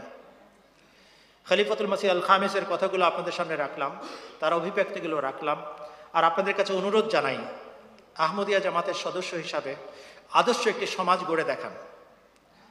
আমরা আর কিছু পারি না পারি, যদি হজুরের কাছে শুধু এতটুক নিশ্চিত করতে পারি, নিশ্চয়তা দিতে পারি, হজুর আমাদের মধ্যে যে সমস্ত ঝগড়া, বিবাদ বাঘ বেতনটা হয়েছিল, আমরা একে অপরকে ক্ষমা করছি। আর এখন থেকে বাড়িতে নিজেদের স্বামী, স্ত্রী সম্পর্ক ঠিক করব, বাধা করছি। এবং সন্তান সন্ততিদেরকে ঠিকমতো মানুষ করার চেষ্টা করব, আমার ক্ষমতা অনুযায়ী। হজুরের দোয়া পেয়ে যাবেন আপনারা। আর তবলিক করার জন্য লেকচার দিতে হবে না। আপনাদের ওই জান্নাতি সুবাতাস গলিতে নামবে আর লোকেরা বলবে, এই বাড়িটা একটু ব্যতিক্রমী বাড়ি। ব্যাপার কি দেখি তো? আহমদি হয়ে যাবে। যে আহমদি আহমদিয়ত নিয়ে বিচরণ করে, তার সাথে সাথে ফেরেস্তাও যায়। হাজার মানুষের মধ্যে মানুষ চেনে যে এই লোকটা ভিন- ভিন্ন জিনিস। মহিলাদেরকে চিনে? বাজারের দোকানদাররা চিনে তাকে। এই মহিলা ভিন্ন মহিলা, এর পর্দা ভিন্ন ধরনের, এর আচরণ ভিন্ন ধরনের। যেহেতু তাকবার অভাব, যে তাকওয়া অবলম্বন করবে, সে আল্লাহর কাছে গৃহীত হয়ে যাবে। যেহেতু তাকবার অভাব, যে তাকওয়া অবলম্বন করবে, সে সমাজে আদর্শ স্থানীয় হয়ে যাবে। অতএব বাড়ির ভিতরে জান্নাত প্রতিষ্ঠার জন্য আপনাদের কাছে আকুল আবেদন জানাচ্ছি। আমার জন্য দোয়া করবেন, আমি যা বলি, তা যেন নিজে পালন করতে পারি। আর আমার কোনো আচরণ যেন লোক দেখানোর জন্য না হয়। ভীষণ ভালোবাসি বাংলাদেশকে, বাংলাদেশের আহমদিয়া জামাতকে। এছাড়া আমার কাছে আর কোনো সম্পদ নাই। সেক্রেটারিরা জানেন, ন্যাশনাল আমেলার সেক্রেটারিরা জানেন, কোনো আইন জানি না, কোনো নিয়ম কানুন বুঝি না। শুধু এটা জানি যে আহমদি মানে ভাই। আহমদি মানে ভাই। আহমদি মানে সালাম করো, দোয়ার আবেদন করো, মুসাফা করো। ছোটবেলা থেকে আমাদেরকে এটাই শেখানো হয়েছে। আর এটাই আমার পথের পাথেও আমি এটা নিয়েই কবরে যেতে চাই। কিন্তু আহমদীদের কাছে আমার দাবি আপনারা সেই আহমদিয়া দেখান যা আমাদের পূর্বপুরুষরা আমাদেরকে বুঝিয়েছিলেন, দেখিয়েছিলেন। কাদিয়ানের গণ্ডগ্রামে যে ইসলাম নাজিল হয়েছিল, কাদিয়ানের গণ্ডগ্রামে যে ইসলাম পুনর্জীবন লাভ করেছিল, সেই ইসলাম প্রবর্তন করেন নিজের বাড়িতে। তারপরে দেখেন বাংলাদেশ আহমদি হয় কি হয় না। আল্লাহ তালা আমাদের সবাইকে এটা সৌভাগ্য দান করুন। আল্লাহ আমিন।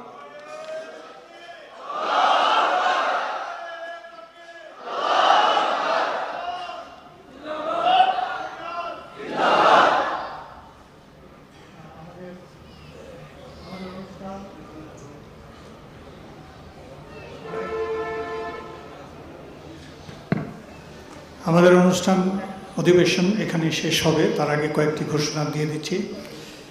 আজকের এই অধিবেশন শেষ হওয়ার পরে বারোটা ত্রিশ থেকে, বারোটা ত্রিশ থেকে দুটা পঁয়তাল্লিশ মিনিট পর্যন্ত লাজনাদের জন্য, মহিলাদের জন্য কোরআন প্রদর্শনী উন্মুক্ত থাকবে। শুধুমাত্র মহিলাদের জন্য। এই কারণে এই সময়টায়, অর্থাৎ এই এখন থেকে দুইটা পঁয়তাল্লিশ মিনিট পর্যন্ত পুরুষরা কোরআন প্রদর্শনীর দিকে যাবেন না সেখানে মহিলারা